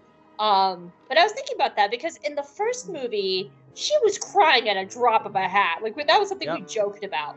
She's Um, leathered up. Yeah, and that's very sad. Like when she's running through the battlefield looking for Wicket.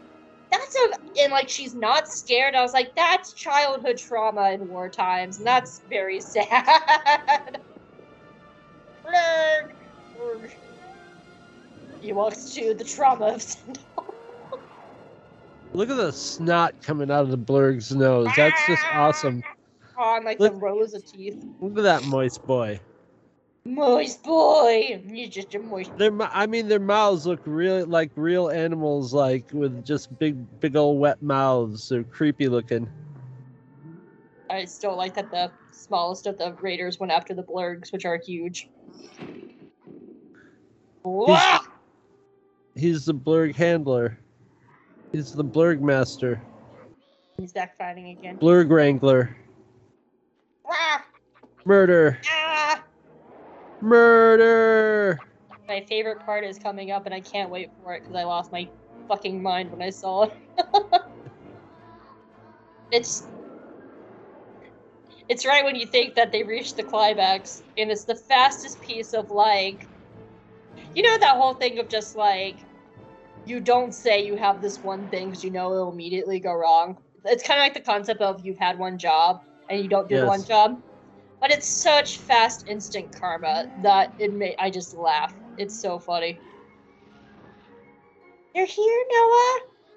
I have to say, after they took out all her parents and stuff, they did, they did did a, they definitely didn't kill off any. wa- You know, they didn't chukatrock anybody. Oh, Chukatra. I'm still upset over that from last week. Yeah,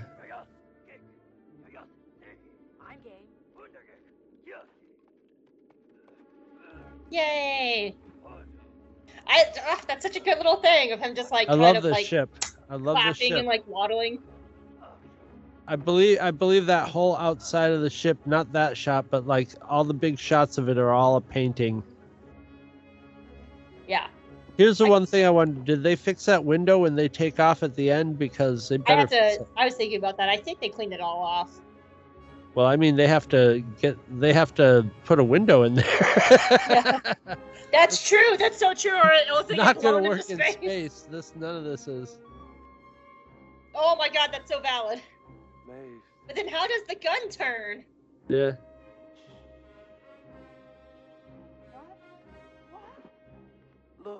And murder. This is the most gruesome. Murder. Shoot. That's the most gruesome of the murders. I like how he just salutes him. Like fuck you. Fuck you. Yep. Exactly. Wicket. Throwing bombs. This reminds me. This reminds me of the movie Little Big Man when at the at, with um General Custer as he knows that he's just like doomed, but he's just walking through the carnage. Or like the um I believe it's the second Pirates of the Caribbean movie when the snooty Commodore guy, his ship's blowing up on either side of him and he's just slowly walking down the just- stairs. Calmly walking down the stairs as cannonballs take out all the yeah Everything around him. yeah. I actually really love that. That's the shot. only thing I remember from that movie. I remember that in Hot Norrington because Norrington had such a good character arc, and I'm still salty that he died. Hot Norrington was the best character in that movie. I don't care what anybody else says. all all the I all the pirates the- I don't even know how many of the Pirates of the Caribbean movies I saw, but I saw at least two or three of them. At least two, but probably like three or four of them. I've seen the first three. I didn't give a fuck about four and five, so I never watched it. I just remember every one of them I saw. I liked to. I I enjoyed them all, Yeah. but I don't- I don't remember a goddamn thing about any of them They're, except they're the very- general tone of them. They're very good popcorn movies, you know? Like yeah, they're they're okay. instantly forgettable to me. Like, but they were fun. yeah, yeah, they're very good popcorn movies where like it's like you just sit back, you have fun, and you just know Yeah. that they're gonna be kind of corny, and that's Good. fine. Couldn't tell you the plot of any of them. Murder. My, oh, my favorite part is coming. It's at the end of the scene. Oh, it's coming. that's a great shot of that flinging Ewok. The fact that he calls his dad Deej, not by like dad. Here it comes, my favorite part of the movie. Instant karma. They're all running away. Everything's okay now. Come here.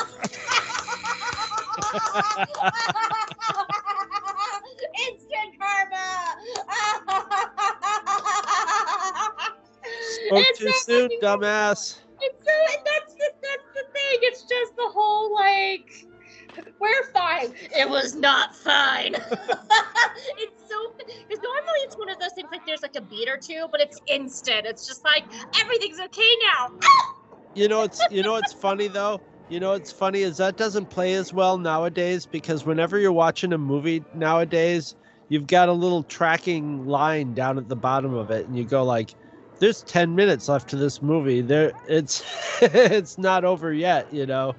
So uh, the, like at the uh, like if you were watching the well, actually no, if you were watching this on TV, you would be like, "Wait, there's still another commercial before this is over." Can't be. Oh, up.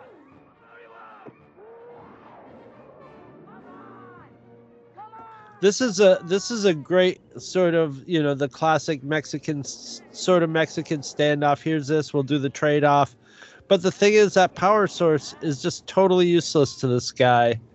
And it does mean that he can't take his ship off, but it also means that this guy still doesn't get anything. Like this guy doesn't like, haha, now I have the power and I will rule the world.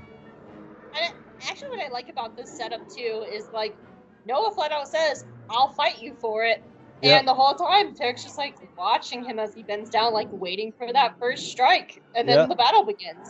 And this is where I was like, I actually forgot the crow was a thing, and I thought the crow was gonna do more, but no, she just gets bucked over and has to like be a crow forever. But I actually also really like this scene too because it gives Noa this very heroic action scene, which is not expected out of someone of his age. You know, how often do you see like other than Willow when we had two old ladies choking Well, each other out? We also we don't know how much of this is Wilford Brimley because let's face it, we're not let's seeing talk- you we're know, not we're- seeing you a lot of his face. Well, also, like, okay, let's talk about this in terms of the character, not like the actual person Yeah. doing it. Um, but like, it's not very often that you have like old characters. Okay, that having, shot was amazing. Yeah, Where he got flung into the bushes because he it, like he comes out in one shot. They might have really flung some stunt guy into the bushes. I think they probably flung a um, like a puppet and then like just had the stunt guy roll out. Uh, is- It worked really smoothly. Oh Yeah. my god, I'm so easily beaten. It's the Infinity Stone, Chris. This is this is the climax of the first Guardians of the Galaxy. He doesn't have enough people holding his hands. So the power takes over. He's Peter Quilling this right now, but he doesn't have the rest of his asshole Guardians to help him. I love Guardians of the Galaxy. It's fine. Um, but yeah, I kind of th- this is almost where I wish like the crow came in, just like give me my fucking ring, because now she's fucked for the rest of her life, and she's a crow, which is a really cool ending because that's kind of dark. And she got fucked well, I mean, over. the the crow should be able to just go down there and pluck, you know, start peck it, pecking his hands apart. Maybe she does later. I like that they just seem that they're just gonna leave him there as a like, as There's a a really nice moment right here where he pulls back Wicket, and then Teek starts going up, and he's just like, "No, Teek!" Like he he st- like he stops Teek from going too. And he like makes sure it's like Teek's following, like Teek's lagging behind. He's like, "No, no, Teek, come back with me. We're not we're not staying." Like don't that's such touch a nice it. little- It's it's pure evil. yeah, that's a nice little character moment right there.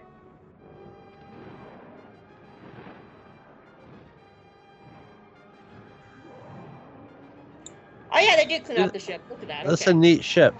I actually thought this was. It's Um, kind of cathedral look to it, like a modernist cathedral look to I it. actually, because it was so clean, I thought it was Cindel's original ship that they crashed in the first movie. Because it was so no, clean. theirs look like a little like theirs look like almost like Y wing sort of size. Yeah, yeah, but like you know, we've seen it look kind of like a treehouse all movie. So when I saw that, I was like, oh yeah, that makes sense. Just because Cindel's ship was almost completely fixed, they were getting ready to leave. She was even Yeah. like, I got to go back to school. So why finish fixing up this ship when they can just go take Cindel's ship? And so I was surprised. Well, the was like, oh, Marauders, the Marauders tore it apart pretty good too, oh yeah, I forgot about that. Yeah. ripping stuff out of it. Oh, I'm so sad that Tej doesn't get to go. The this hug, this hug is a great hug. It's such a good little hug. This person- oh, here it is. Right, right. This is such a nice hug. Oh, I love it. It makes me sad.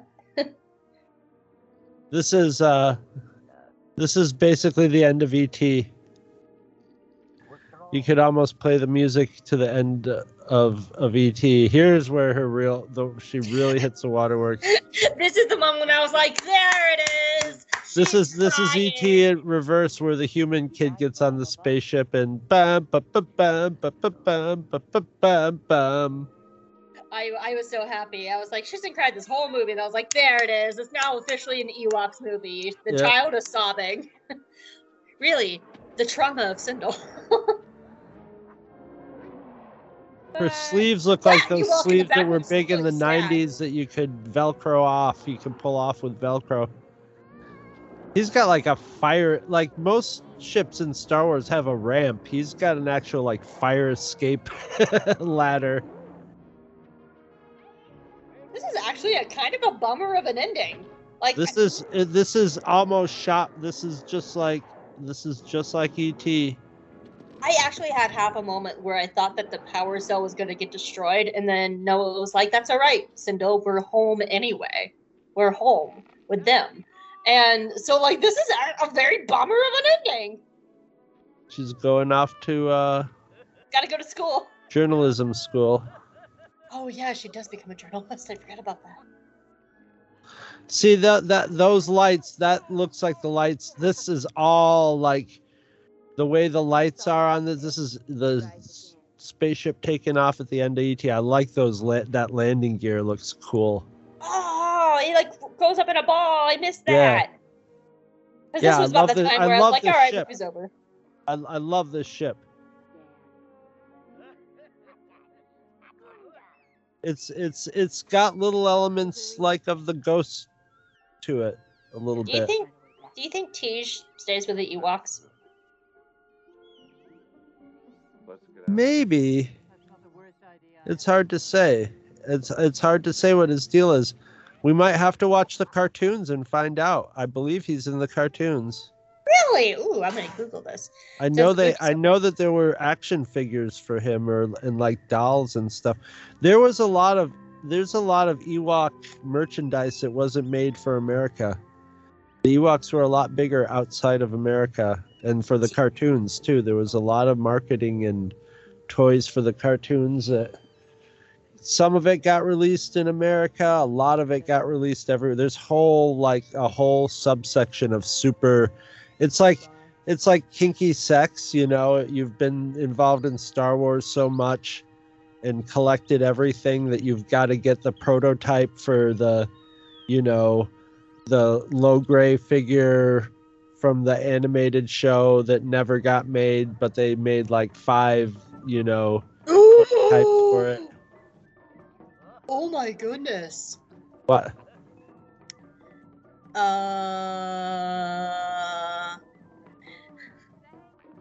uh, during filming one of the scenes, Botelho, who played Teek, fell down a hill and into a creek, and the weight of her costume nearly caused her to drown until a crew member could rescue her and remove the mask. Jesus Christ. Oh, Okay, so Joe Johnston was doing was directing second unit unit scenes in this. Teek was not in the cartoons. No?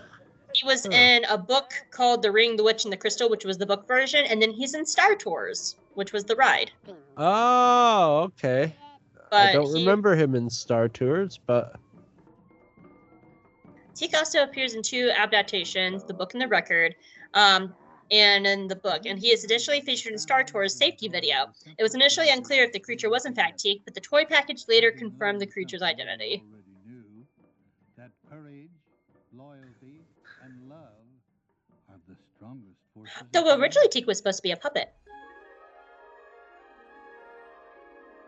Oh, that's cool. So uh, the character was initially a puppet, but Wilford Brimley, who played the part of Noa, objected to the idea of working with a puppet, and often uh, called on crew member Niki Botelho to stand in his line of sight while he spoke with Teek. It was eventually decided that Teek would be played by that actor, um, to be and to be fitted in a full body costume. Teek's costume had two heads, one articulate and one not. The articulated head contained devices to make Teek's face and eyes move, um, and was operated by an off-camera puppeteer. yeah. Cool. it's funny that Brimley says that because he was also in the thing where he was interacting with lots of puppets, puppet monsters. Niki Botelho on being cast as Teek. I did not even see it coming. One day they told me my call time was a god awful early time, like 6 a.m. For a 16 year old, that is really early. She was 16 at the time. Um, I was to report to the creature shop. Next thing you know, parents are my parents are there signing contracts with me. I had to join uh, the Screen Actors Guild as soon as possible. It was a bit crazy. You know, no one ever asked me if I wanted to do the part. I was just the tiniest in the bunch and was always like was always there and was always going to be there. Fit the suit. Yeah. Aw. Well, that was Ewoks! Yay! we've done it. We have completed another another commentary, and this I really enjoyed Warwick Day this month. This was a lot of fun. I'm I'm gonna I'm gonna be really spicy on my take on this and saying this is making me want to like check out the Ewok cartoons, which I've never watched. I've never. How many are there? I I think there's at least a couple seasons, and I I know Droids was at least I've watched a couple episodes of Droids, and they were a mi- they were a mixed bag, but they were very Nelvana like. Two seasons of twenty six episodes. So there's like I... 52 episodes of Ewoks. We might have Yeah. to just check out. Maybe maybe next year we'll do a couple epi- episodes of Ewoks just to give it a little try, Yeah. give it a little tasty taste. If we like it, you know, then if we ever cover all of Ewoks, we'll we'll just be get you know Oh. it'll be that much closer to getting every animated Star Wars thing under our belt. It's a prequel. The series is a follow up, later stated to be a prequel to the two Ewok films. Oh, okay. So it's before human. uh The first season of the series was somewhat so sophisticated, but in the second, the writing the visual style were both simplified. Oh, oh, interesting. Because I've also never seen droids either. Droids are So- strange. Droids is really strange. Yeah. And I'm expecting Ewoks would be too. But Ewoks seem like it could be more, you know, Ewoks could just be sort of the Star Wars version of Smurfs, you know? That's what I always sort of figured it, it was going to be like. And, uh, and, uh, I don't know what droids was. I mean, it was like, it was like the version of like almost every cartoon in those, uh, like R2 and 3PO are with a bunch of like teenage mechanics, you, you know, and have adventures with them, sort of thing. It's very outside of any any main Star Wars storyline at all, you know. It's Yeah. it's it's one of those like it's one of those weird things, alternate universe sort of things. Well, that was fun. We've done it. Another another uh commentary in the The books. Warwick Davis trilogy is complete. It is, and I really, really had a good time. I'm also looking. I had a forward to- way better time than I thought I was going to. That's for Me sure. too, man. Well, I'm- actually, I shouldn't say that because we always have a good time. But I enjoyed the movies a lot more than I thought I would. If the movies Yeah. were totally terrible, we would have had a great time too. yeah, yeah. Like this was, I was, especially the sec. I was really surprised by Battle for Endor. It was way better than I was expecting it. I was, it, it just went in directions that I did not expect, and I am here for it. I'm here for the trauma of Cindel. I am here for that shit. But next week is our 300th episode, Chris. yes, people might have some questions for me. Yeah, yeah. By now, by if you're if you're hearing it now, it's too late to give me give me questions because I've already answered them and it's sitting in the can right now. It but I will is, have it is. yeah. But when when you do hear that episode, just know that I I have no idea what questions I'm getting. They're all getting filtered through Hope. So And I am gonna pull do like kind of like basic ask us anything because like you can just type and ask me anything and like see like a list of like 50 questions um of like you know leave a like and I'll answer the question for the like um so yeah we're gonna be um I'll, I'll, I'll have some basics to cover the basics so um this is gonna be like favorite stuff and stuff so yeah, could be it's gonna be fun It's gonna be interesting, very interesting. And then the Mandalorian. oh Mando I'm I'm intrigued about how that show's gonna go. I I will I will be blunt. I'm not the most excited about getting into Mando, but you know, that's just me with live action. It's my least. I, I Here's also it- the thing about the Mando. That's the the good point of that though. It's not a lot of episodes. yeah yeah. So I'm not like. I guess after that we would do Bad Batch, wouldn't we? Probably yeah, but that would make sense. We could No, pro- but- we c- I mean we would have the option Of of Book of Boba doing. Book of Boba Fett too, probably by that it'll, time. it'll be done before we're done with Mando. yeah, Um, yeah, yeah. That starts in what, like three weeks? The 25th. Yeah. So we're yeah, recording this I, on I think 7th. we'll I think we'll be more ready. You know, I don't know about you, but I think I'll be more ready for a second viewing of Bad Batch by that time. Yeah. So will, uh, there'll there'll have been more space between watching. But there'll be a more digested space between Bad Batch. Whereas we'd be like watching Book of Boba Fett and then almost going right back and doing it again. Who knows? We'll see. We'll see how Book of Boba Fett goes. We might be like on fire. You know, we'll see. We get to do whatever the hell we want. oh, it's going to be fun. Yeah. Just a few more by by the time you're hearing this, Book of Boba Fett will probably be like next week. Yeah. Yeah. Actually, Yeah.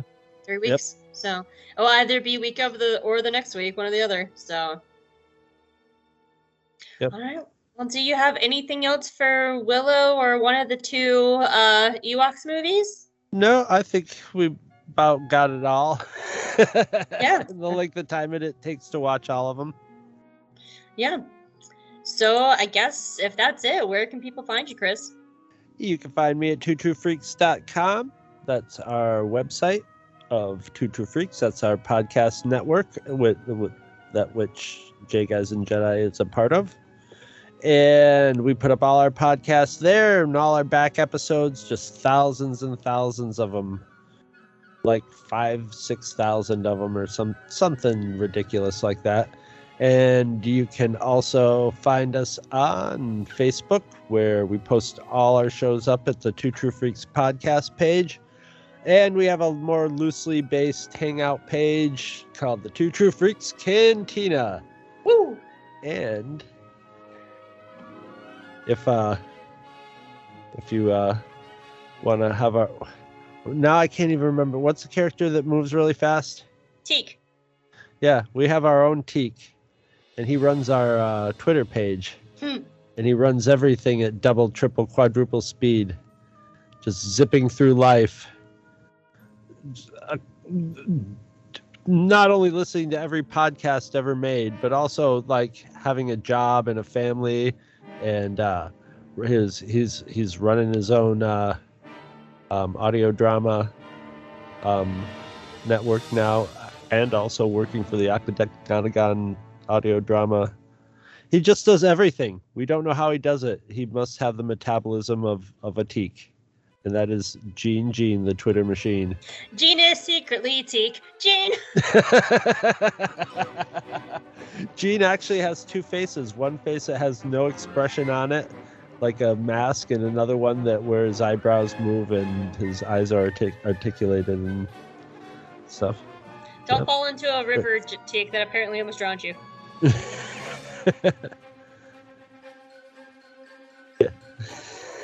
anyway, that's where they can find me. Where they find you, Hope. You can find me at Wow. J Guys and Jedi on Twitter. That is our Twitter account. You can also find me at Hopemolix. I am a writer for the Geeky Waffle, so you can read all my work over there as well, and occasionally see me on their episodes of Space Waffles, which is their Star Wars podcast. And I also have my website, geekgirlexperience.com, and also Hope Makes Chris watch cartoons that I do with Chris as well. And until next week is our 300th. That wow, Chris, 300 episodes. Can you imagine? I can imagine. I was there. We're gonna be like to a point where you can listen to a J Guys and Jedi episode every day of the year. yep. That's Every kind of day of year. insane. We're close to it now because we've got a lot of point fives in there and stuff like that. So they don't count. Okay, whatever. But I mean, they don't count, but they, like, they do count as where you'd want to listen to them. And if you were listening to one every day, That was They- a very hard. Don't believe you, but okay. yeah, no, I'm I'm saying right now we probably got like 310 shows somewhere around yeah, there. we have more point fives than that. I would say three fifteen, if Yeah. not three seventeen. Like we we have a more point fives than that. Yeah, something like that. Yeah. Someone who's not us, because neither of us have time, count. Just let them know how many uh, point fives we have. Because we also have a couple seven point fives as well. Don't forget about that. Yeah, yeah, yeah. Well, I count those as all you know, mid mid range. All, all, all you have to do is we, we can go to our website and look at how, you know at some point and look at how many episodes we have in there. You know, it'll it'll tell us. So, but yeah, we are getting almost close to that magic episode a day for a year. If you wanted to really go crazy with the binge, listen. hmm It ta- or basically, it takes a year to catch up, and then after that year, you're behind by you know a few months. but yeah, well, I, I guess we'll, we'll probably talk get a little bit more mushy next week. But thanks for everybody for being with us for 300 episodes. This is kind of insane.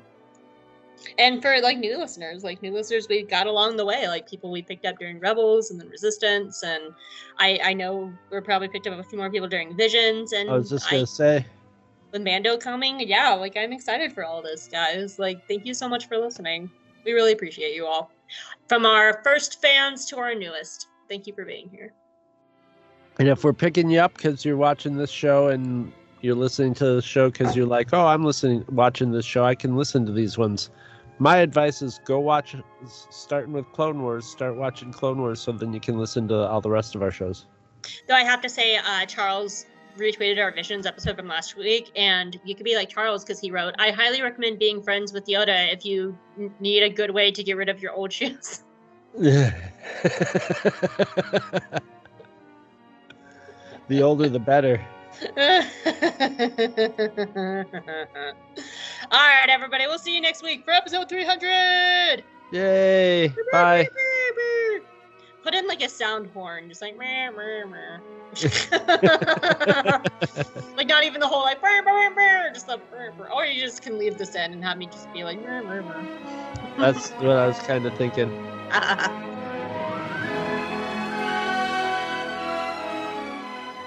Visit our website at twotruefreaks.com.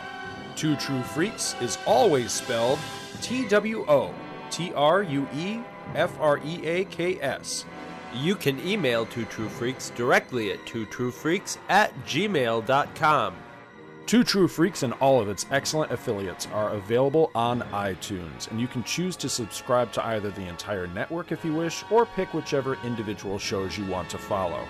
We have so many shows to choose from, there's just bound to be one that appeals to your particular fandom. Just search Two True Freaks with an exclamation mark at the end, space, and the number two. You can find Two True Freaks on Facebook. Just search for Two True Freaks. If you ever leave your house and you actually have friends, why don't you tell them about Two True Freaks? If you've enjoyed our show, please won't you take a moment to rate us on iTunes? That helps others find the show too. Thanks for listening. And join us every Monday for new episodes of Two True Freaks.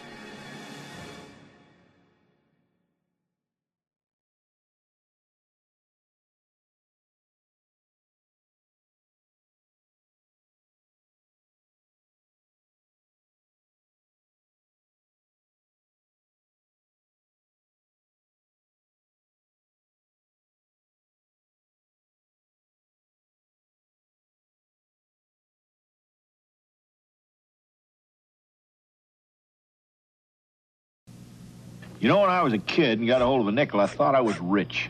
I didn't turn up my nose at pennies either. Today, some folks won't even bend to pick 'em up. Well, here's a bowl of steaming Quaker oatmeal. And I can't think of a healthier way to start the day. Cost you one nickel and four pennies.